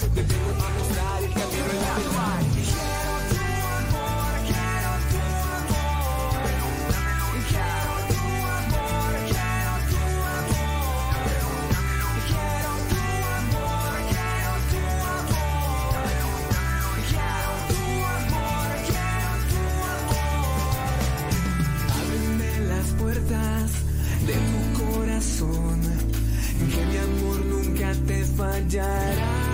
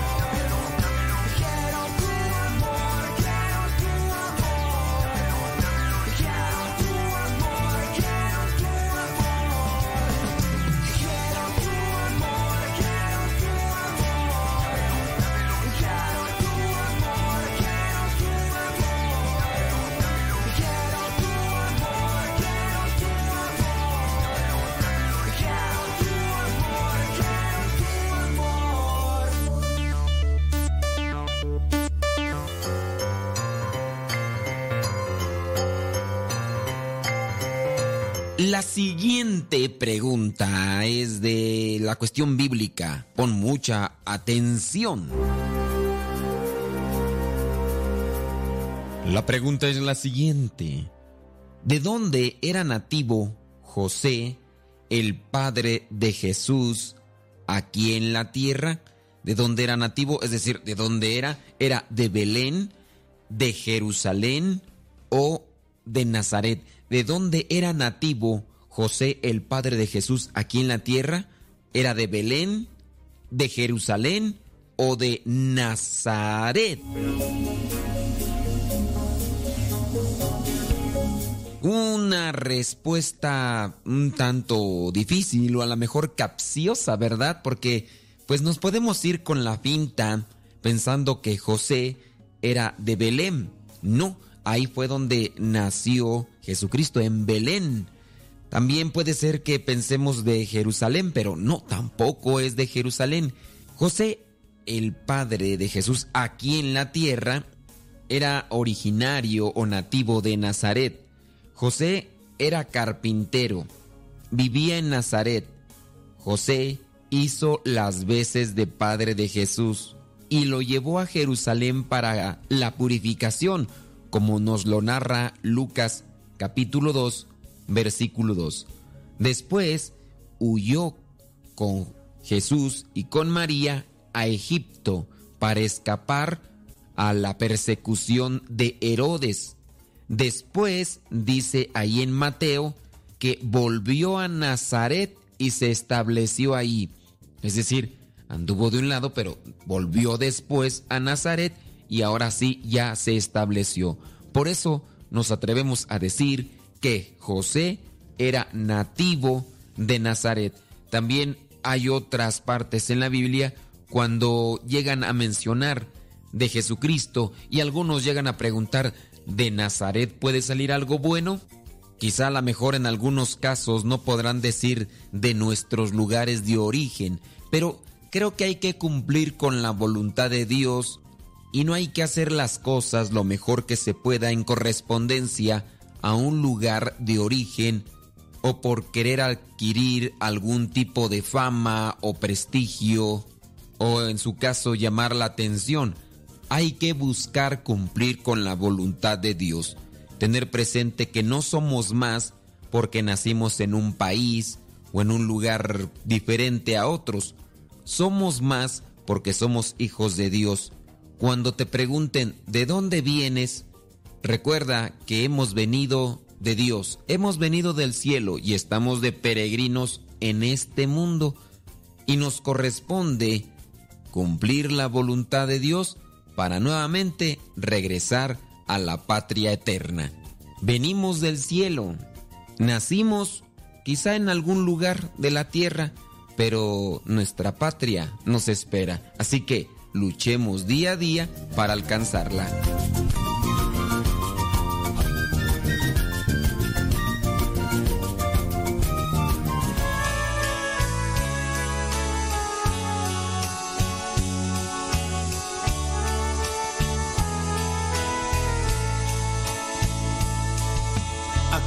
Estoy, Señor, recíbeme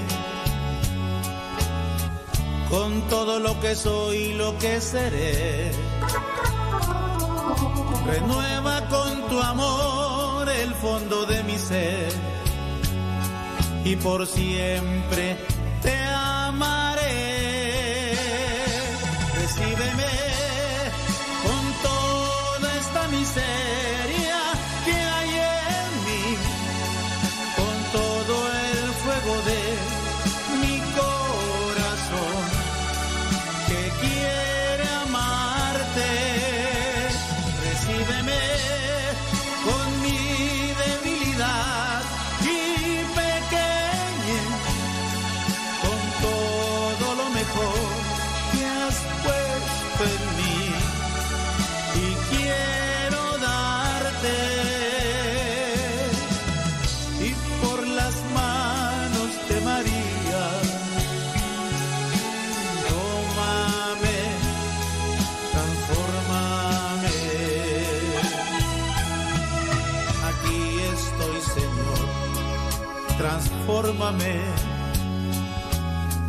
Una ofrenda viva quiero ser.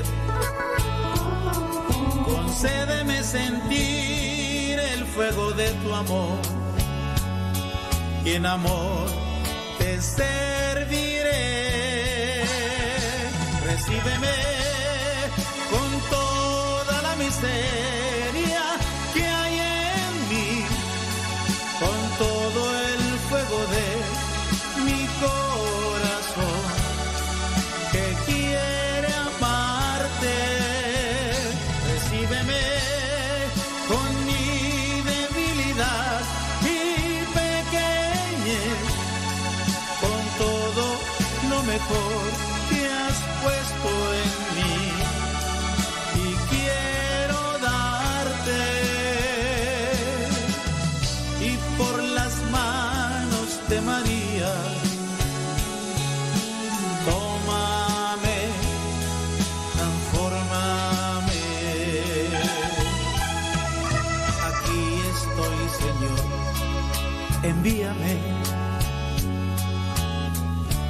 lo que tengo tuyo es. Tú puedes disponer de todo lo que soy, pues tú eres mi Señor. Recíbeme con toda esta miseria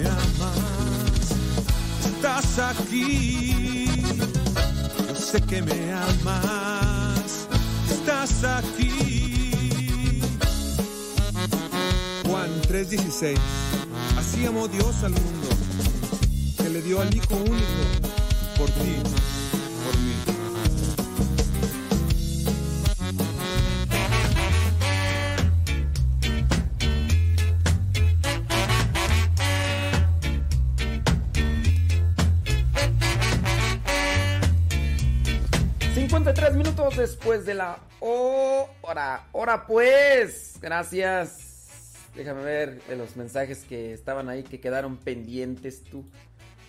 Déjame ver. Tan. ¿Qué tú? ¿Quién sabe qué? qué? Dice. Dice, ayer no pude escuchar la radionovela. ¿La puede pasar la de. Puede pasar la de hoy y ayer? Gracias. Ah, claro que sí, como no, con todo gusto. Ahorita mismo. Es más, ya. Ya de una vez vamos a pasar la de hoy. Por cierto, ahí quedó grabada. A ver, yo te- ahora yo le voy. Ahora yo le voy a decir a esta persona. ¿Podrías pasar tú al- a la grabación que se quedó ahí ayer? Allí en el YouTube. Modesto Radio. ¿Podrías? pod- ¿Podrías pasar? Para que le escuches. Oh, pues, hombre. Saludos. Sí, ahí se quedan grabados los programas. Y después también los pueden buscar en Spotify. En Modesto Radio en Spotify. Para que también ahí los, la, escuchen y, y listo, claro. Saludos desde Long Beach, California. Ah. Déjame ver. Están mirando aquí con lo de los. Lo de los estos comentarios. No, ya. ¿A dónde? ¿A dónde qué? Busca Modesto Radio. De hecho, allí tú estás en Facebook. Busca el programa de ayer. Y ya, ahí vas a poder. En YouTube busca Modesto Radio y buscas el programa de ayer. ¿Qué día es hoy? Hoy es día 13. Hoy es día 13. Ayer fue día 12. Busca el programa de... Dice que qué genio. Uy, qué pediche. Uy, qué pediche. Quiere... A ver quién gana. A ver quién gana. Saludos, dice desde Laptop, California. Dice, así la repaso yo a escuchar, dice el programa anterior, dice Angélica León. Ya ves, Angélica León sí sabe. Sí, Angélica León está almeja, al tiro. Saludos a Pérez Lari desde Tulare, California. Ya nos dimos cuenta, dice que no sabe. Sí, ya, ya nos dimos cuenta. A ver, Angélica, dale unas clases a este muchacho, a ver si se ponen las pilas. Ay, Dios mío, santo, todo. Que dice tú, Alfredo Toledo. Dice, en las grabaciones se queda grabado todos los comentarios, todo. Ahí está, Alfredo. Alfredo, por favor, enseña a este muchacho que dice que no sabe. Sí, di- dice que dónde está el amor al prójimo. Por eso mismo. ¿Dónde está? A ver. Tú estás muy pediche hoy. ¿Dónde está el amor al prójimo? No, seas tan pediche. Saludos a Lice Luna desde Oxnard, California. Gracias. Saludos hasta Zapopan, Jalisco. Oye, Anabel de Loera. ¿Cuánta gente más o menos se reúne en la famosa romería? Ahora, el día, ¿cuándo fue? Ayer, ¿no? Que se hizo a través de forma virtual. ¿Cuánta gente se reúne? As- Así, eh, el año, el- por ejemplo, los años pasados, ¿cuántas personas así se reúnen? Sé que se reúnen muchas, ¿no? Sí. A ver si nos, si nos dicen, ¿qué pasó, Efraín? ¿Ya en la chamba o qué rollo? ¿Y andas ahí trabajando en la, en, en la costura o qué rollo? Ándele pues, le ganas. Saludos a todos los que trabajan ahí en la costura. Delfis Goss. Delfis Goss, ¿cómo vamos? ¿Cómo andas? ¿Ya? ¿O todavía no? Nomás pregunto, nomás pregunto. ¿Ya o todavía no? Hey. Saludos desde Fullerton, California. Y mira, eh, ¿Qué tú dice acá? Ahí Da- Dagoberto. Dagoberto en la mañana, bien temprano, me manda mensajes que está mal el evangelio, que no sé qué. Y que no sé cuánto. Y yo digo, pues, ¿qué está pasando? Entonces, ¿qué fue lo que pasó? Pues, ya tuve que irme inmediatamente a checar todo lo que me decía Dagoberto en la madrugada. No, no estaba bien. Dice para ver. ¿Qué tú? Déjame ver acá un. Una cosa dice. No recibiste.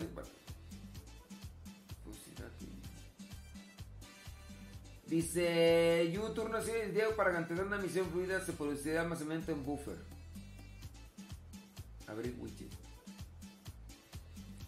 Creo que en el YouTube está bien, ¿no? Creo que sí, nada más que acá me está, dijo. Ey. Ándale, pues. Déjame ver acá rápidamente. Ah, que te decía que lo de Dagoberto. Mandándome mensajes que no sé qué y que no sé cuánto. Todo. Dije, ¿quién estará más dormido? Sí, explíquenle ese muchacho. Un mes más listo, dice Delphis Goss. Qué bueno. Saludos desde Medellín, Colombia, dice Sonia Patiño. Saludos. Julio Reyes dice en los camiones de basura allá en Sacramento, California. María Gamboa, María Gamboa. Ya, ya, ya, ya. ¿Estás embarazada, María Gamboa? Pero, ¿hace cuánto o qué? O, ya, ya vas a dar a luz. Akire Pérez, hasta la Florida, dice. Efraín, Efraín, fíjate que ayer miré un video que ciertamente me, me- me dejó así un tanto.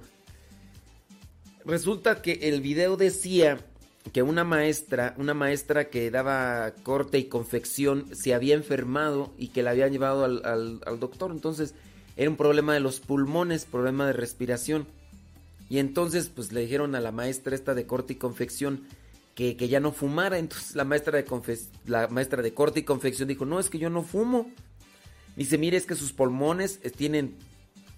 Y pues, ¿cuál fue el resultado? Pues que dentro de lo que es la máquina, tú sabes muy bien, Efren, que la máquina cuando va cortando, o, aunque sea la máquina de una aguja, por ir clavando la, la aguja en la, en la tela, se va... Se va armando ahí un polvo, no, no se va armando, se va desprendiendo polvito de ese de la tela. Y entonces resulta que este polvito, pues la maestra de corte y confección no había usado tapabocas. Y pues obviamente es eso. Entonces, aunque no sea mucho polvito el que desprenda la tela, Efraín, hay que cuidarse, compadre. Hay que cuidarse. Ya ves que la situación así. Sí, sí, sí, sí. Entonces, eh, esa, esa maestra de corte y confección, pues le dijeron que ya no fumara por problemas de esos y pues ándale, porque... Déjame ver.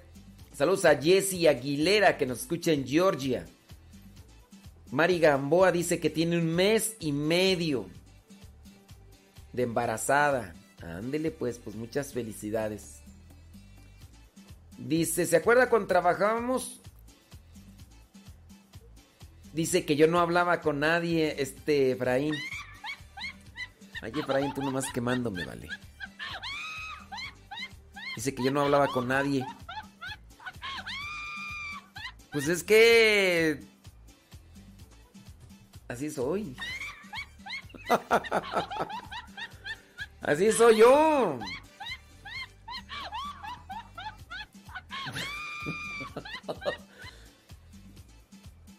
Ya, nomás tú quemándome, hombre.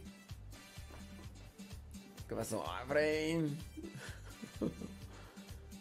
Dice, no idea, el padre manda el evangelio de lunes en lunes para el martes y me echa a mí la culpa. ¿De qué hablas, Dagoberto? ¿De qué hablas? Dice, el padre manda el evangelio de lunes, el lunes, para el martes.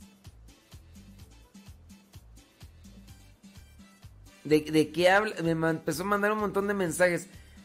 Que, que no sé qué, que no sé cuánto. Y yo dije, pues me equivoqué o qué. Dije, está bien que esté medio cansado y todo, pero... No, ya ahí estoy revisando y no, todo normal, todo tranquilo. Lo que pasa que a Dagoberto le sorprende que el día yo, lunes, le mande el evangelio del martes. Y dice que por qué se lo manden en lunes si hasta es hasta el martes. Digo, Dagoberto, acá en México yo te lo voy a mandar a las 11, 10 de la noche, a las 9. Es más, si te lo mando a mediodía de lunes, tú escúchalo el martes. Si te mando el del martes, tú escucha el del martes. Es día lunes, ya te lo mandé, yo te mandé ya el del miércoles. No, tú no problema. A menos de que sea viernes y que yo te mande apenas el de lunes, ahí sí reclámame. Pero si es día lunes y yo ya te mandé hasta el del miércoles, Dagoberto, no hagas iris, Dagoberto. Tú escucha el del día lunes y ya el día miércoles escuchas el del día miércoles. No, no veo por qué tanto conflicto, Dagoberto. No, no veo, o sea, pues sí, no. pues, yo se los mando un día antes, pues es para que lo tengan ahí y el día que el día martes lo escuchen ustedes a la hora que ustedes quieran, Dagoberto. No es una obligación mía mandarlo en el primer minuto del día martes, el de Evangelio del martes. Sí, pues ay, Dagoberto. Ya tú dices, te mando el del, mira, te mando el del sábado. Tú escúchalo hasta el sábado, Dagoberto. Dice Polvito. Dice, ¿qué tú? Sí, sí, eso me estoy cuidando mucho. Ahorita todo en la pandemia han muerto muchos en la costura. ¿De qué han muerto tú? ¿De qué han muerto? ¿De- del, del virus? ¿O de qué tú?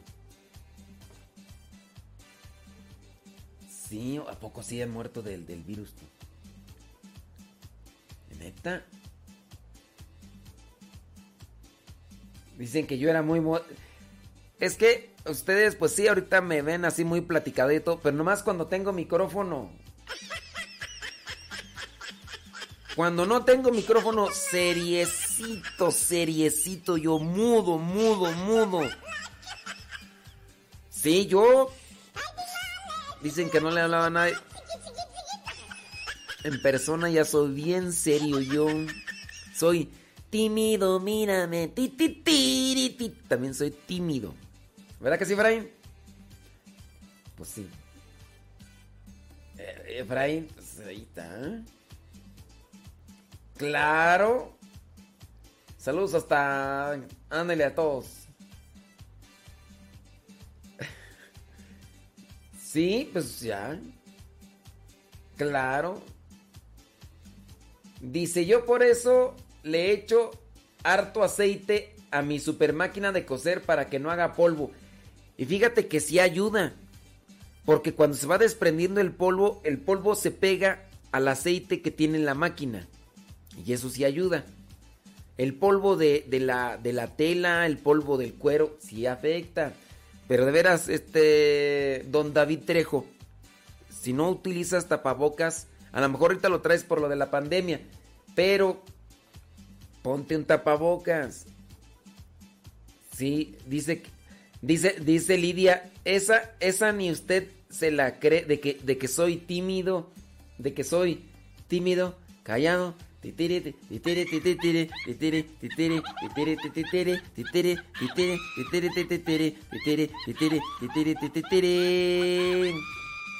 Que sí, soy tímido y soy reservado, soy muy callado. Que no me lo quieran creer, pues ya no. Dice, vamos a preguntarle a Aida y a Leito para ver si es cierto. Pues eh, a veces me esfuerzo. A veces me esfuerzo, pero no es que así que, uff, que tú digas, ¡ah, qué bárbaro, qué bruto! No. Que me dice que lo compren el que no lo conozcan. Ey. Dice, exacto, muy serio, claro. Yo lo conozco. Ahí está, ahí está Efraín. Eh, con Efraín compartíamos desde las 7 de la mañana cuando entrábamos a la chamba hasta que terminábamos, ya en la tarde. Dejaría de llamarme modesto, claro. Dice que hasta por los codos hablo yo cuando estoy ante el micrófono. Cuando estoy ante el micrófono. Pero cuando no, mira. Dice... ¿Qué más tú? Ya ni sé qué más. Bueno, yo iba a leer comentarios, pero... No, no, no, no soy platicador en persona. A veces me esfuerzo. Pero no, en persona no, ya. Porque es que si yo empiezo con la platicadera. En primera, no quiero abordar con cosas que no. Y la otra, no quiero preguntar cosas que tampoco. Entonces, con los que ya tengo confianza, ya sé por dónde le tiro el machetazo. Pero con los que no, mejor me detengo. Sí. Ah, es que ustedes ¿no? necesitarían trabajar con Miguel. Dice. No, no, no, no. No. No, yo, mi, mi mamá, yo. A lo mejor ella, a lo mejor me conoció hasta los 15 años. Pero yo desde los 15 años ya no estoy con ellos. Ustedes no, no, que no saben que desde los 15 años ya mi mamá. Ya ya estoy arriba del, cuare, del cuarto piso. Estoy arriba del cuarto piso. Ya voy casi a la mitad del camino entre el cuarto y el quinto piso. Imagínense ya. ¡Ay! Jesús del huerto. Ni lo represento. Ni me comporto como si tuviera más de cuarenta y tantos. ¡Cuarenta y veinte! Pero sí, yo a los 15 años dejo el la casa paterna. Y ya, me dedico a andar por aquí, por allá. Entonces ya podemos decir que ya tengo más de la mitad de mi vida fuera o lejos de mi familia sanguínea. Y como ellos me conocían, pues ahorita pues me ven y todo, pero pues igual no me conocen así ya bien, pues ya, ya me he deformado. Ya, ya me deformé. Sí, una cosa era cuando tenía 15 años. Estaba joven, bien parecido, agradable, y demás.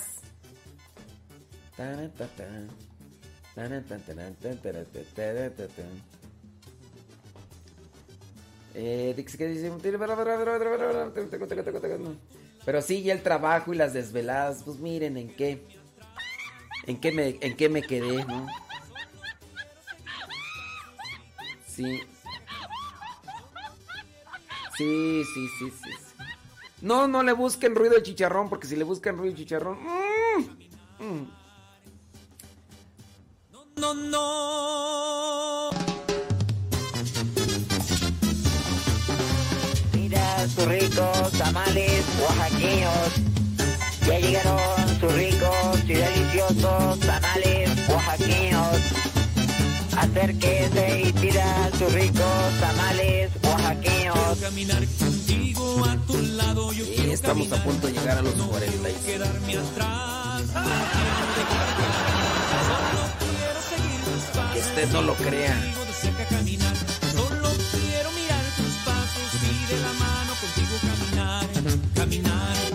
Estamos viejos. Caminar. No, no, no. No quiero caminar como una tortuga. Yo no quiero caminar. No, no, no. No quiero caminar como una tortuga. Yo no quiero caminar. No, no, no. No quiero caminar como una tortuga. Yo no quiero caminar. Caminar. Caminar. Caminar.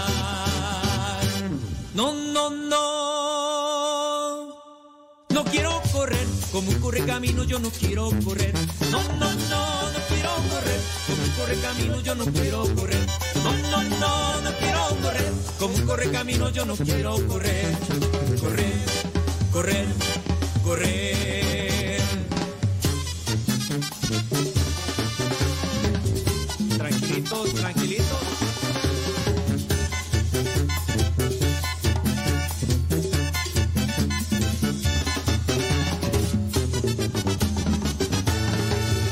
No, no, no,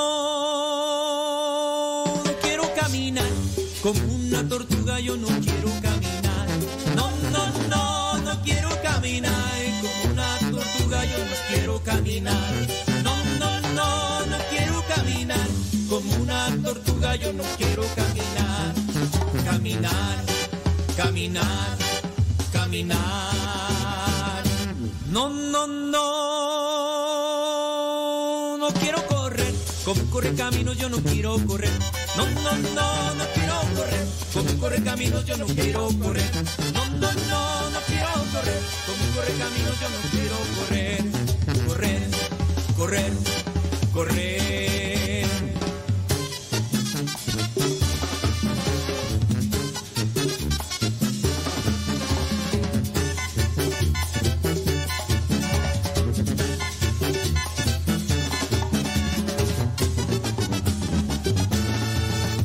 No, no, no, no quiero caminar como una tortuga, yo no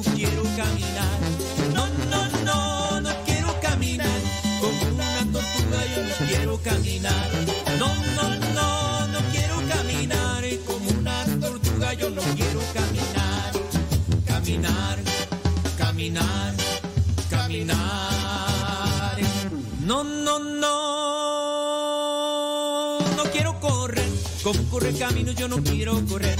No, no, no, no quiero correr. Como corre camino yo no quiero correr. No, no, no, no quiero correr. Como corre camino yo no quiero correr. Correr, correr, correr. Ay, ay, ay, ay, ay. No hemos dicho el santoral el día de hoy, martes 13. Martes 13. No, no lo hemos dicho, ¿verdad? Creo que no. 13 de octubre. La iglesia tiene presente a San Teófilo, obispo de Antioquía. Murió ya en el siglo II. La iglesia también tiene presente allá en Córdoba, población de la provincia hispánica de Bética, a los santos Fausto, Genaro, Marcial, ellos mártires, murieron allá en el siglo IV. La iglesia también tiene presente a, a San Florencio, mártir del siglo III, fue quemado vivo. Fue quemado vivo. La iglesia también tiene presente a San Lubencio, Lubencio presbítero del siglo IV. La iglesia tiene presente a San Rómulo. San Rómulo dice murió en el siglo V. La iglesia también tiene presente a San Venancio. Venancio del siglo V. Él era abad. Y la iglesia también tiene presente a San Leobono, eremita. La iglesia también tiene presente allá en el siglo VIII a San Co- Congano. Congano. Así como con ganas, pero con gano. Sí. La iglesia tiene presente allá en Germania a San Simberto. Simberto, obispo del año 807. Allá en la Galia, la iglesia tiene presente a San Geraldo. Geraldo murió en el año 909. Y por último, la iglesia tiene presente a Santa Quelidona o Celidona Virgen. Dice que murió ya en el año 1152. Vivió solitaria y austeramente. 1152. Quelidona o Celidona. Ahí está. Por si alguno de ustedes lleva estos nombres, pues ¿qué quiere que le diga? Pues que Dios lo bendiga. San Teófilo. ¿Qué más Teófilo? Pues felicidades, chamaco. ¿Qué más tú? Mm, ¿Qué tenemos acá? Déjame ver, déjame ver, déjame ver, déjame ver. Por aquí estoy aquí acomodando esto. Muy bien.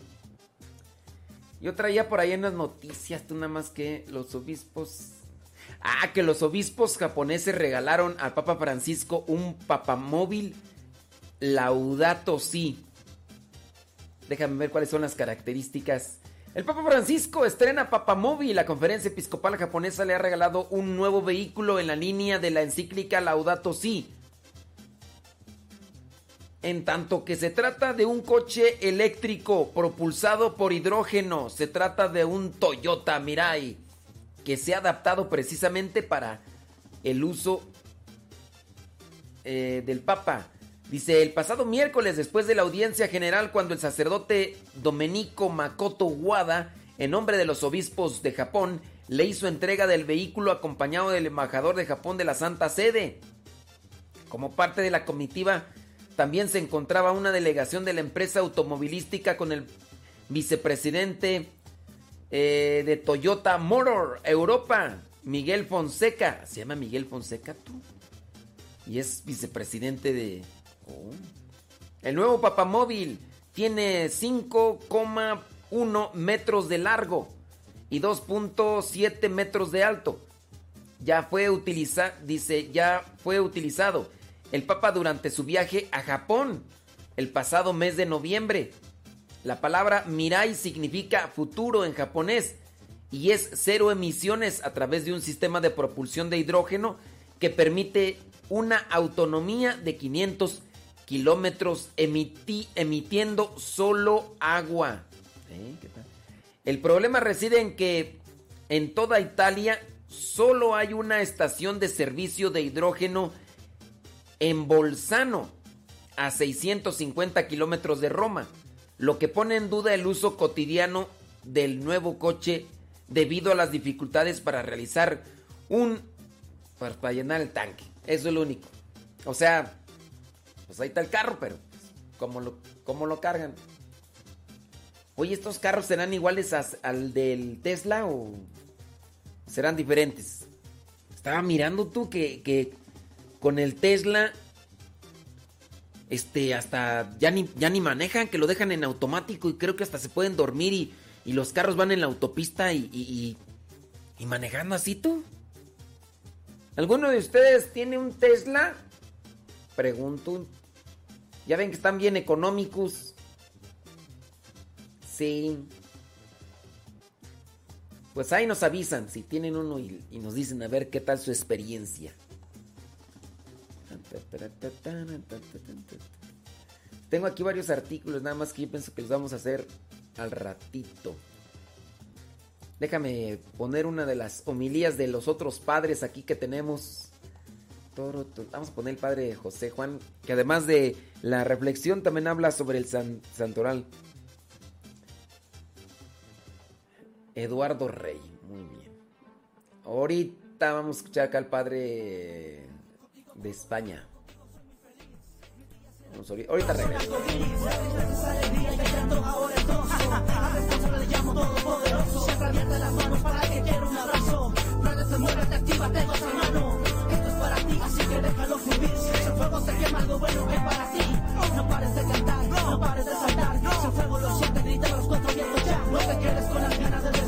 el rey. Nos sumamos uno a uno y gritemos, ¡Viva el rey!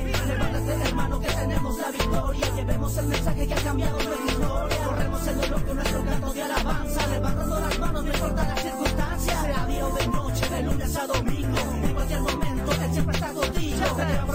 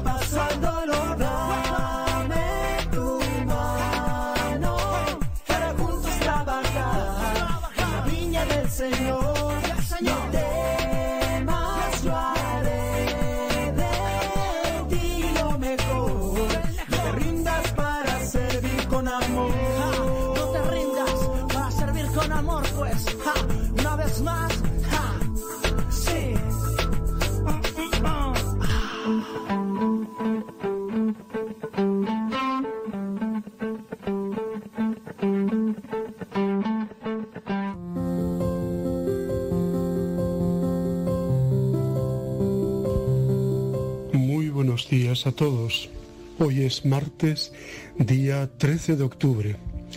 Estamos en la semana 28 del tiempo ordinario.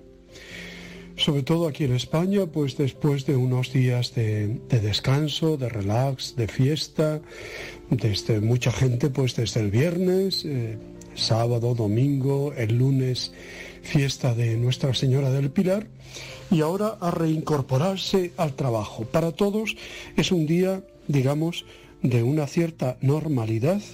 Digo lo de cierta porque estamos siempre últimamente con el coronavirus y hay muchos lugares donde la gente, eh, las personas viven confinadas o tienen que guardar una cierta cuarentena.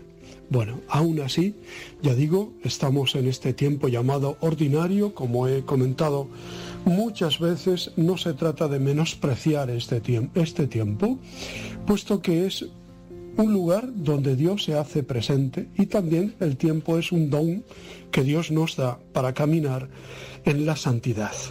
Hoy celebramos el día 13 de octubre la memoria de San Eduardo, rey llamado, apodado el confesor. Luego hablaremos un poquito de él.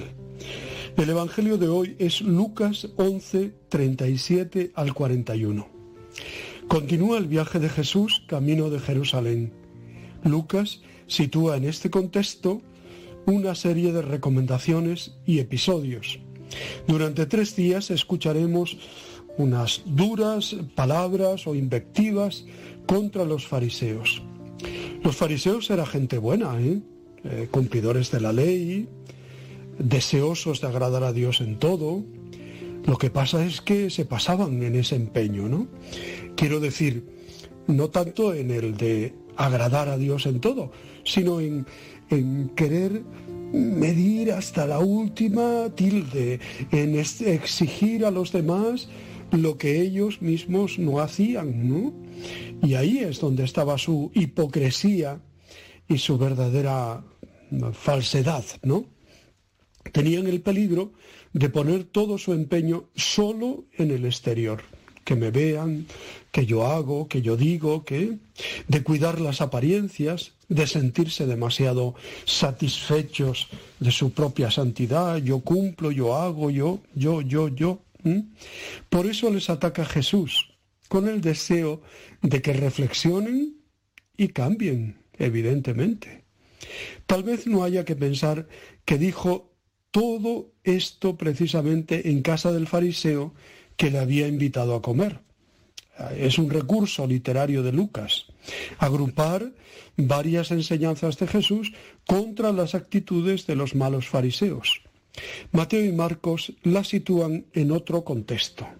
Hoy la acusación es que los fariseos cuidan lo exterior, limpiarse las manos, purificar los vasos por fuera, descuidar lo interior, lo interior.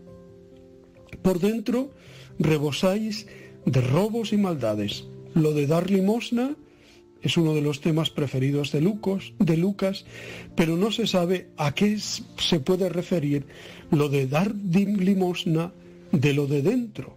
O sea, darse a sí mismo su tiempo, su interés, dar también desde dentro, con el corazón, y no solo con la apariencia exterior. Los detalles exteriores, que pueden ser legítimos, sin embargo, no son importantes o lo más importante como las actitudes interiores. Claro que hay gestos externos y ritos celebrativos en nuestra vida de fe. El mismo Jesús nos encargó, por ejemplo, que hiciéramos el doble gesto del pan y del vino en memoria suya.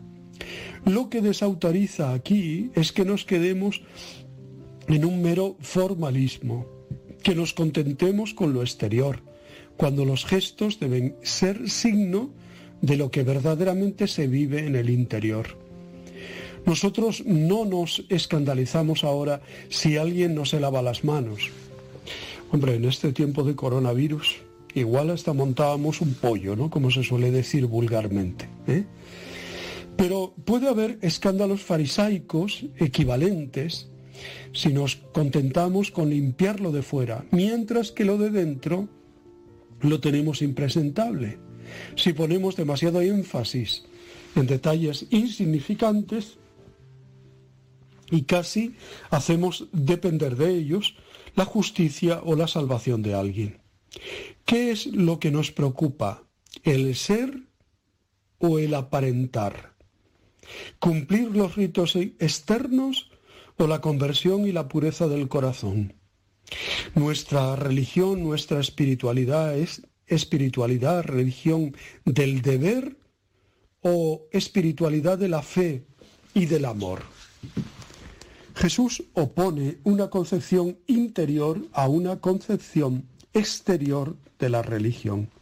Lo que le importa a Dios no son los ritos externos, en este caso las abluciones, el, lavarse así de esta o de la otra manera, ¿no? Sino el interior, lo de dentro, el corazón, como símbolo de la profundidad más íntima del hombre. Dios que ve en los corazones sabe que detrás de esa fachada farisaica de solo pureza ritual y apariencias hay avaricia, malicia, soberbia, engreimiento, envidias, celos y tantos etcétera, ¿no? De este lo de dentro hay que purificarse. Y la mejor expresión de esa purificadora conversión es lo contrario a la avaricia el don, es la generosidad, es el compartir. Por eso cuando se da limosna a los pobres desde lo de dentro, deshaciéndonos de avaricia, de, malicia, uno queda limpio del todo, es decir, queda ante Dios. ¿eh? Y Dios es el que nos limpia, el que nos purifica, el que verdaderamente nos lava. ¿eh? Por eso, no busquemos simplemente el exterior, cuanto tener un corazón verdadero y limpio, porque sólo los limpios de corazón verán a Dios. Decía eh, al comienzo que hoy celebramos la memoria de San Eduardo. Después del abandono, las luchas y la opresión durante el reinado de dos soberanos daneses, Harold Arrefot y Arca, Canuto, el pueblo inglés acogió con júbilo al representante de la antigua dinastía inglesa, San Eduardo el Confesor.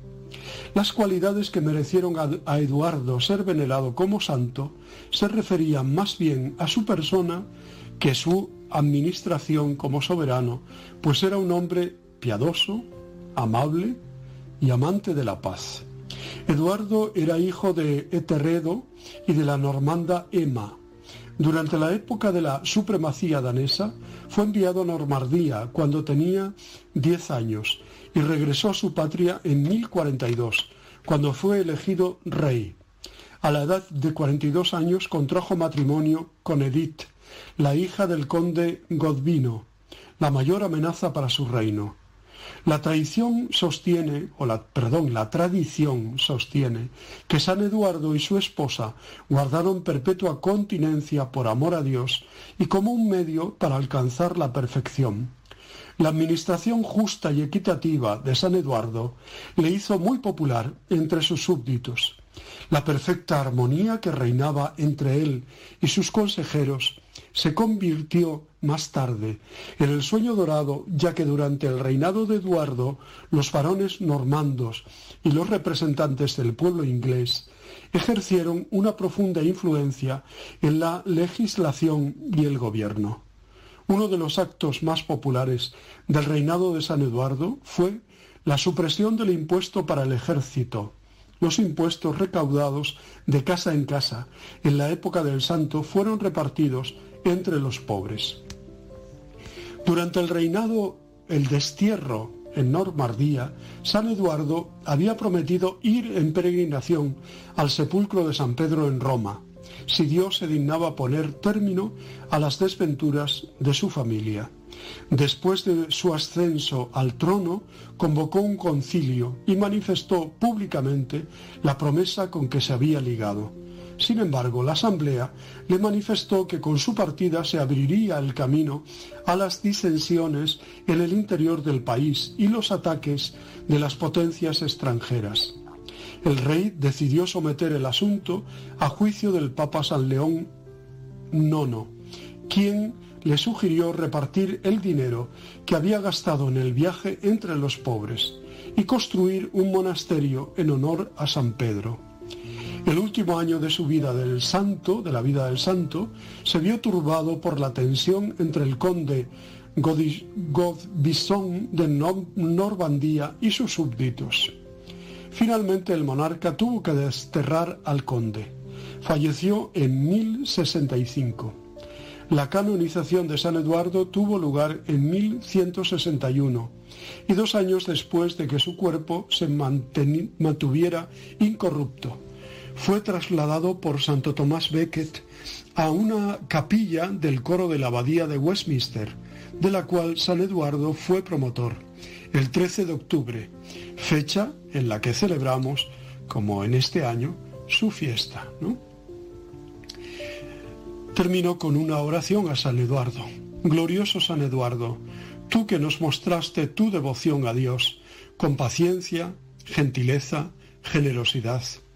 Pide a Dios la gracia para que podamos servirlo fortaleciendo el reino de Dios a través de la oración paciente y la ayuda a nuestros hermanos necesitados. Enséñanos a ver en el mundo presente la presentación del otro que no tendrá fin a juzgar los acontecimientos humanos con vistas a los resultados eternos. Ayúdanos, Señor Jesús, somos tus discípulos. Ayúdanos a ser usados por ti para edificar a tu pueblo santo, la Iglesia. Ayúdanos a vivir con una fe fuerte en ti, para vivir así un testimonio de obras espirituales y caridad en tu nombre. Al único Dios que es nuestro Salvador la gloria, la majestad, la soberanía y el poder por medio de nuestro Señor Jesucristo, desde antes de todos los tiempos, ahora y por todos los siglos. Amén. Yo os abrazo y os bendigo en el nombre del Padre, del Hijo y del Espíritu Santo. Muchas felicidades a todos los que lleven este nombre, Eduardo, Eduarda. ¿eh? Felicidades. Os quiero.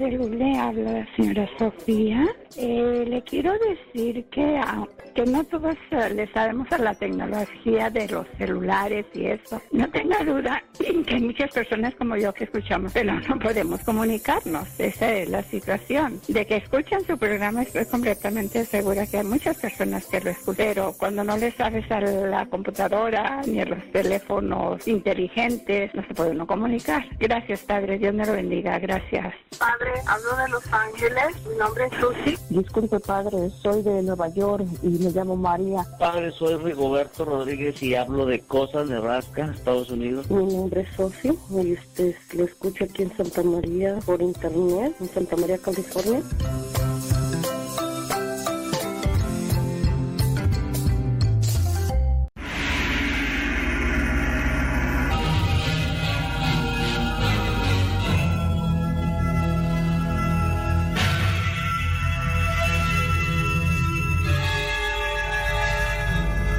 De lo imposible del deseo de Cayetano, el padre Prato hubo de acallar sus temores para obedecer ciegamente las órdenes de su superior. Ambos caminantes espolearon sus cabalgaduras que tomaron el trote hacia Nápoles.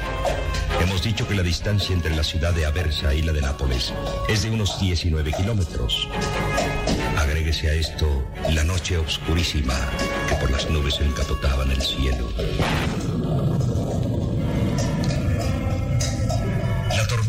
Que podía descargar en cualquier momento. Y más que nada, la hora de maitines que se acercaba y que sonaría cuando los jinetes no hubieran recorrido ni la décima parte de su camino. Cayetano seguía impasible y sereno. Cayetano no hablaba, pero en su interior no dejaba de elevar fervorosas oraciones a Dios para que le permitiera llegar a Nápoles a la hora de maitines y asistir al coro en compañía de su comunidad.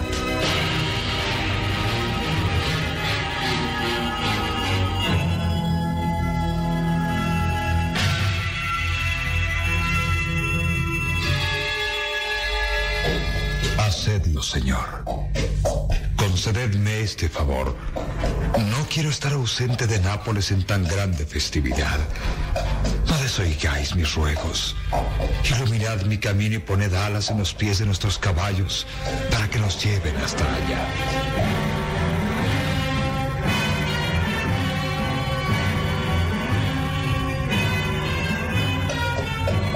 Padre Cayetano, mirad. Sí, hermano. La noche parece iluminarse.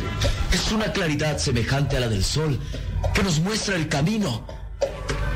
Y, y mirad, es un hombre que marcha delante de nosotros con una antorcha en la mano. ¿Estáis seguro de que es un hombre? Vamos a alcanzarlo y lo veréis de cerca. Imposible, Padre Cayetano. En cuanto aceleramos la marcha de los caballos, ese hombre acelera su paso y guarda la misma distancia. ¿Estáis seguro de que es un hombre? O un ángel, quizás, en figura humana. Confiemos en Dios, hijo mío. Pero la distancia, padre, la distancia. Es ya la hora de Maitines y aún nos quedan por recorrer gran parte del camino. Os repito, tengamos confianza en Dios. ¿Veis, hermano? La tormenta se aleja. Ya no tendremos el peligro de que nos detenga. Pero esa antorcha que nos guía, esa claridad que hace visible el camino, los caballos que parecen más reanimados que nunca. Tengamos confianza en Dios.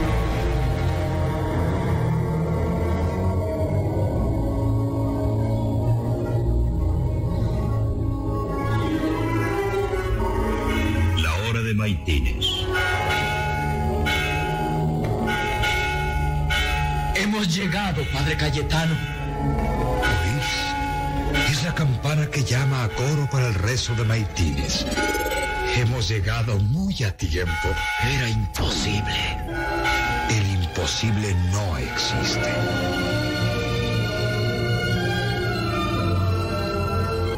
...1547... El capítulo de la Orden Teatina, reunido en Nápoles, reelegía a Cayetano de Tien superior de esa comunidad, y el padre Marinonio le entregaba el cargo que desempeñara los tres años anteriores.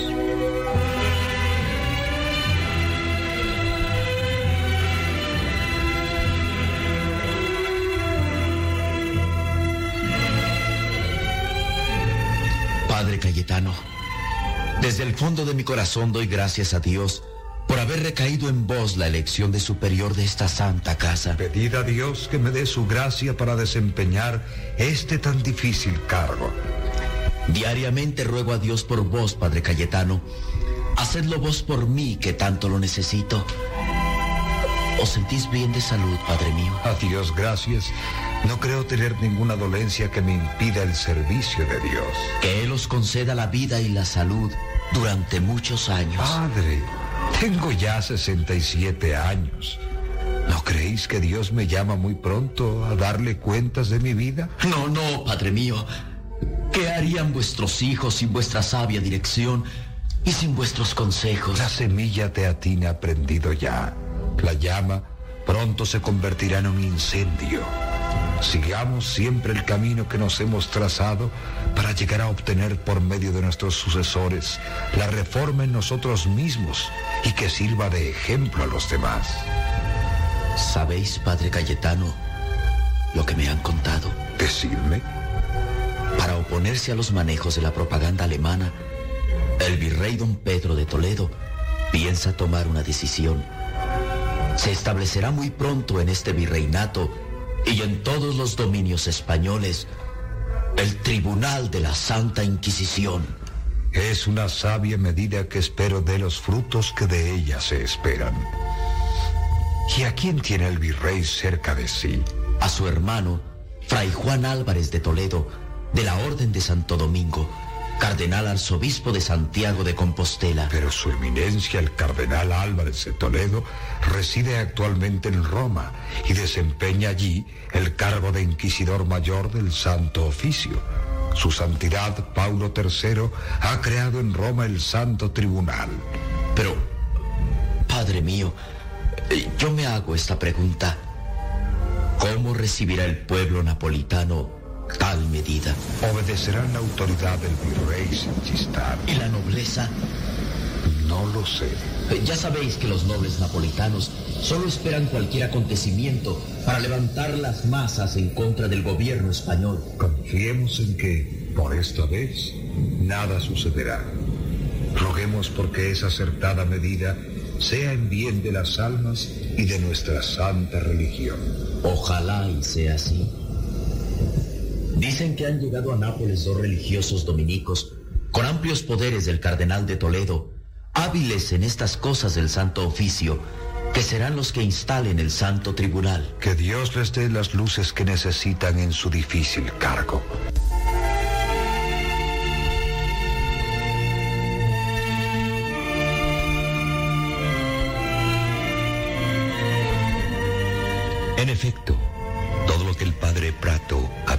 Su superior era verdad. En estos momentos, en el Palacio del Virrey, los dos religiosos dominicos conferencian con don Pedro de Toledo.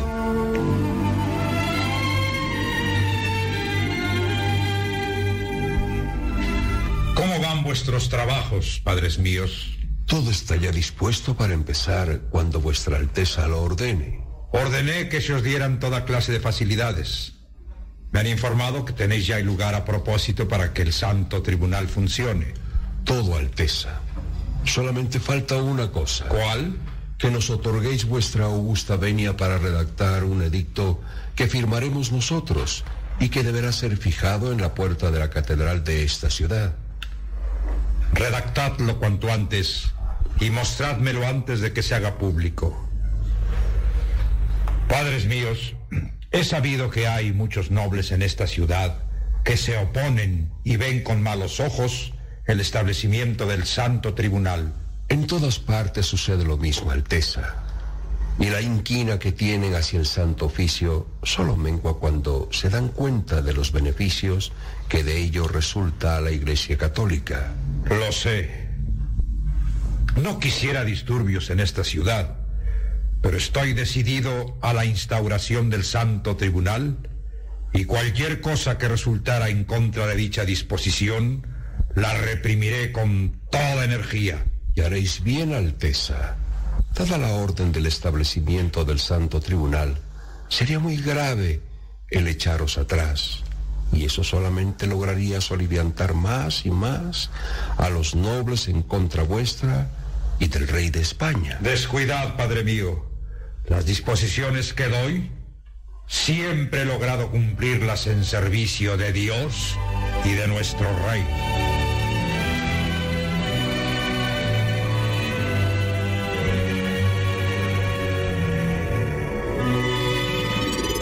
Una casa de humilde aspecto, punto de reunión a tres jóvenes de alta nobleza napolitana. Juan Luis Capuano, Fabricio de Alessandro y Antonio Villamarina. En uno de los aposentos interiores de la casa. ¿Algo de nuevo ha sucedido? Mucho. Es verdad. Las cosas se suceden con más rapidez de lo que pensábamos. Hablad vos, Antonio. Vos que por vuestra posición y el cargo que ocupan vuestros padres podéis estar muy cerca del virrey. ¿Tenéis razón, Fabricio? Es verdad, Antonio. Hablad vos. Las cosas pues se encuentran muy adelantadas. Esos dos religiosos dominicos enviados desde Roma por el hermano de don Pedro de Toledo se han dado maña y han trabajado sin descanso para tenerlo todo listo. Eh, ¿Vos mismo lo habéis visto, Antonio? Oh, yo mismo, con mis propios ojos. Los salones para las sentencias, decorados con todo el horror que se acostumbra. La sala de tormento para descuartizar a los acusados. El potro, el cepo, las tenazas, todo, todo. No permitiremos que esos horrores se apoderen de Nápoles como se han apoderado de España. Decís bien, Fabricio. No lo permitiremos, aunque nos cueste la vida.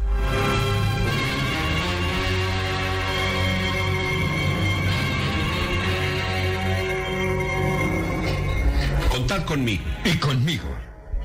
Pero ¿cuándo se van a iniciar los trabajos del Tribunal de la Inquisición? En cuanto esté redactado y firmado el decreto correspondiente. Y eso no puede tardar. Entonces hemos de acelerar nuestros preparativos.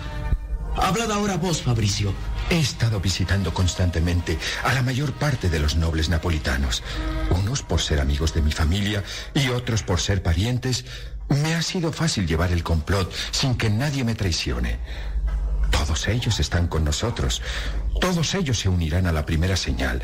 Y si es necesario, todos ellos desenvainarán su espada para evitar que el tribunal funcione en Nápoles. Quiere decir que cuando el decreto aparezca en público. He sabido el sitio en que deberá aparecer el decreto. En la puerta de la catedral. De allí lo arrancaremos y lo haremos trizas. Ese será el principio del fin.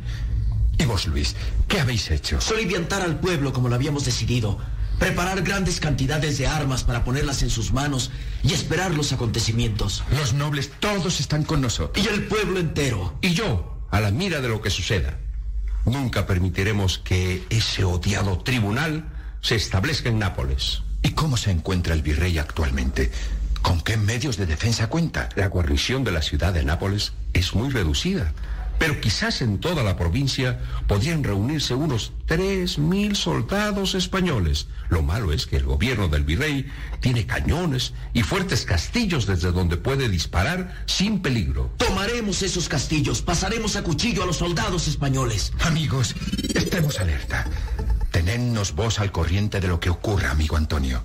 ¿Cuándo volveremos a reunirnos? Si hace falta mañana mismo. Pero no debemos hacerlo si no es necesario para evitar sospechas. Y ya sabéis, el que tenga algo que comunicarles a los otros, basta con la señal convenida. Ya lo sabemos. Entonces, lo mejor es que nos separemos ahora, ya que nos hemos informado de la situación, pero... ¿Oís? ¿Quién será? Quizás la autoridad que viene a prendernos. Tal vez hemos sido vendidos. ¡Afuera las espadas! Y vendamos caras nuestras vidas. Decís bien. Vamos a ver quién es el que... sois y qué queréis? Orden del virrey para que os presentéis ante él al momento. Venid conmigo. A pesar de lo avanzado de la hora, los tres mozos fueron conducidos al palacio del virrey don Pedro de Toledo e introducidos a su presencia.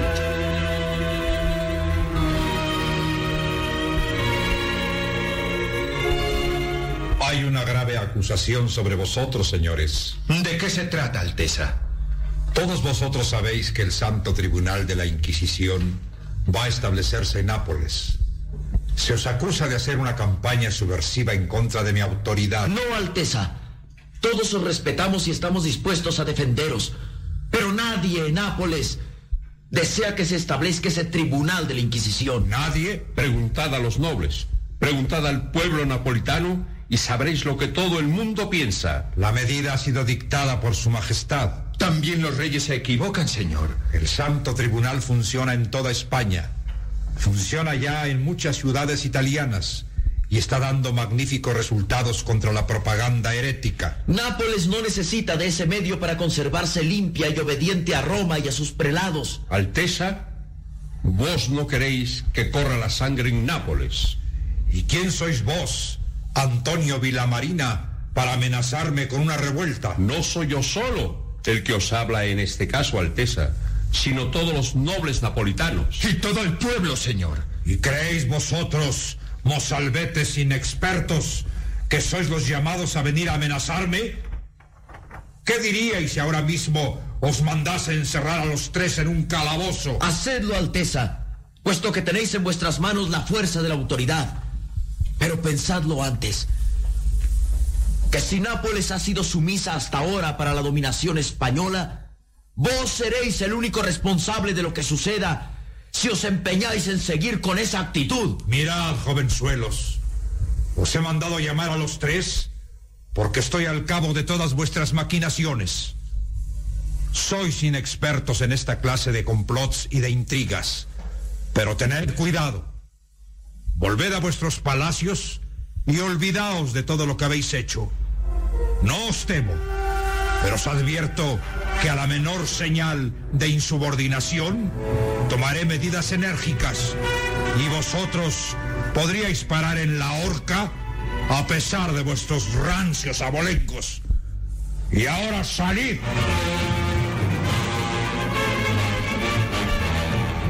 Fácil, muy fácil le pareció al virrey don Pedro de Toledo acabar con las primicias de aquello que podía degenerar en una rebelión definitiva. Fácil, muy fácil le pareció al virrey imponer su indiscutida autoridad y creyó que aquellos tres jóvenes, pertenecientes a nobilísimas familias napolitanas, prescindirían de sus ideas y se plegarían a sus disposiciones. Pero cada hora que transcurría aumentaba el descontento en la ciudad y sin embargo, don Pedro de Toledo mandó llamar a los dos religiosos que se ocupaban de establecer la Inquisición.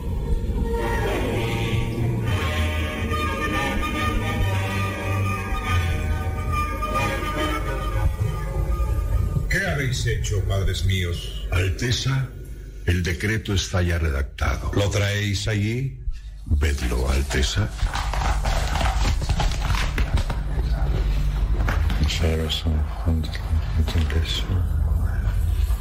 Bien. No tengo nada que corregir ni que agregar a lo que habéis consignado en ese pergamino. ¿Vais a firmarlo, señor? Ahora mismo.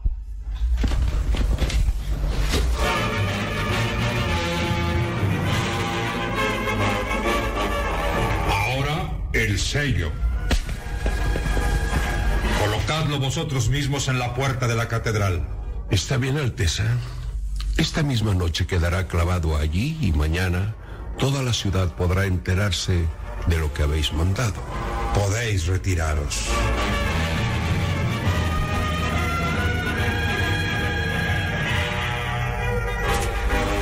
Apenas había amanecido el siguiente día cuando el padre Antonio Prato llamaba a la puerta del cuarto de Cayetano.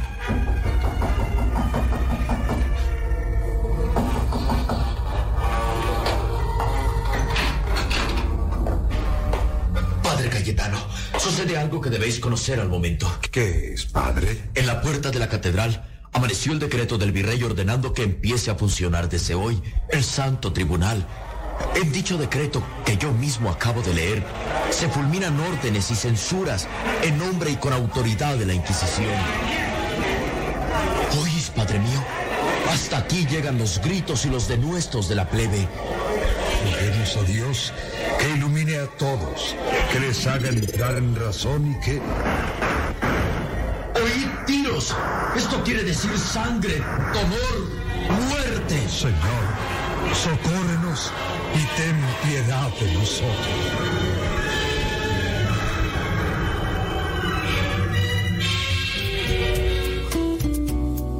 Soy Erika Román desde Carolina del Sur. Estoy muy feliz de escuchar Radio Cepa, me encanta todos los program- programas. Gracias a Dios que, que encontré esta bonita estación. Ah, me ha ayudado muchísimo desde el día en que mi hijo me dijo que quiere ser sacerdote. Para mí fue una vida, entonces dejé de escuchar ah, música mundana, por decirlo así, y escucho solo Radio Cepa y otras estaciones muy buenas católicas. Y me encanta, he aprendido mucho, me gusta mucho porque a mi esposo y yo cantamos en el coro de la iglesia. Mi esposo toca la guitarra, yo canto, ya tenemos varios años ahí. Y estamos muy felices, Padre. Gracias, gracias por hacer este radio y que Dios nos siga bendiciendo y que nos siga iluminando. Mi nombre es Cindy Indiano, lo escucho desde Westmoreland, Tennessee. A mí me recomendaron escuchar Radio Cepa por la música católica. Desde hace tres años lo escucho casi todos los días. Empecé a escuchar todos sus programas, La Hora de los Cincelazos, Evangelizar sin Tregua, a besar la coronilla a la Divina Misericordia. Y le puedo decir que Radio Cepa cambió mis mañanas definitivamente. Soy catequista y usted me ha enseñado muchísimo. Gracias, Padre, porque ha cambiado mi vida. Dios lo bendiga siempre. Dejé la televisión que no me dejaba nada por toda su programación que me llena tanto. Y sobre todo porque escucho la palabra de Dios diario y el santo del día. Gracias, Padre. Dios lo bendiga.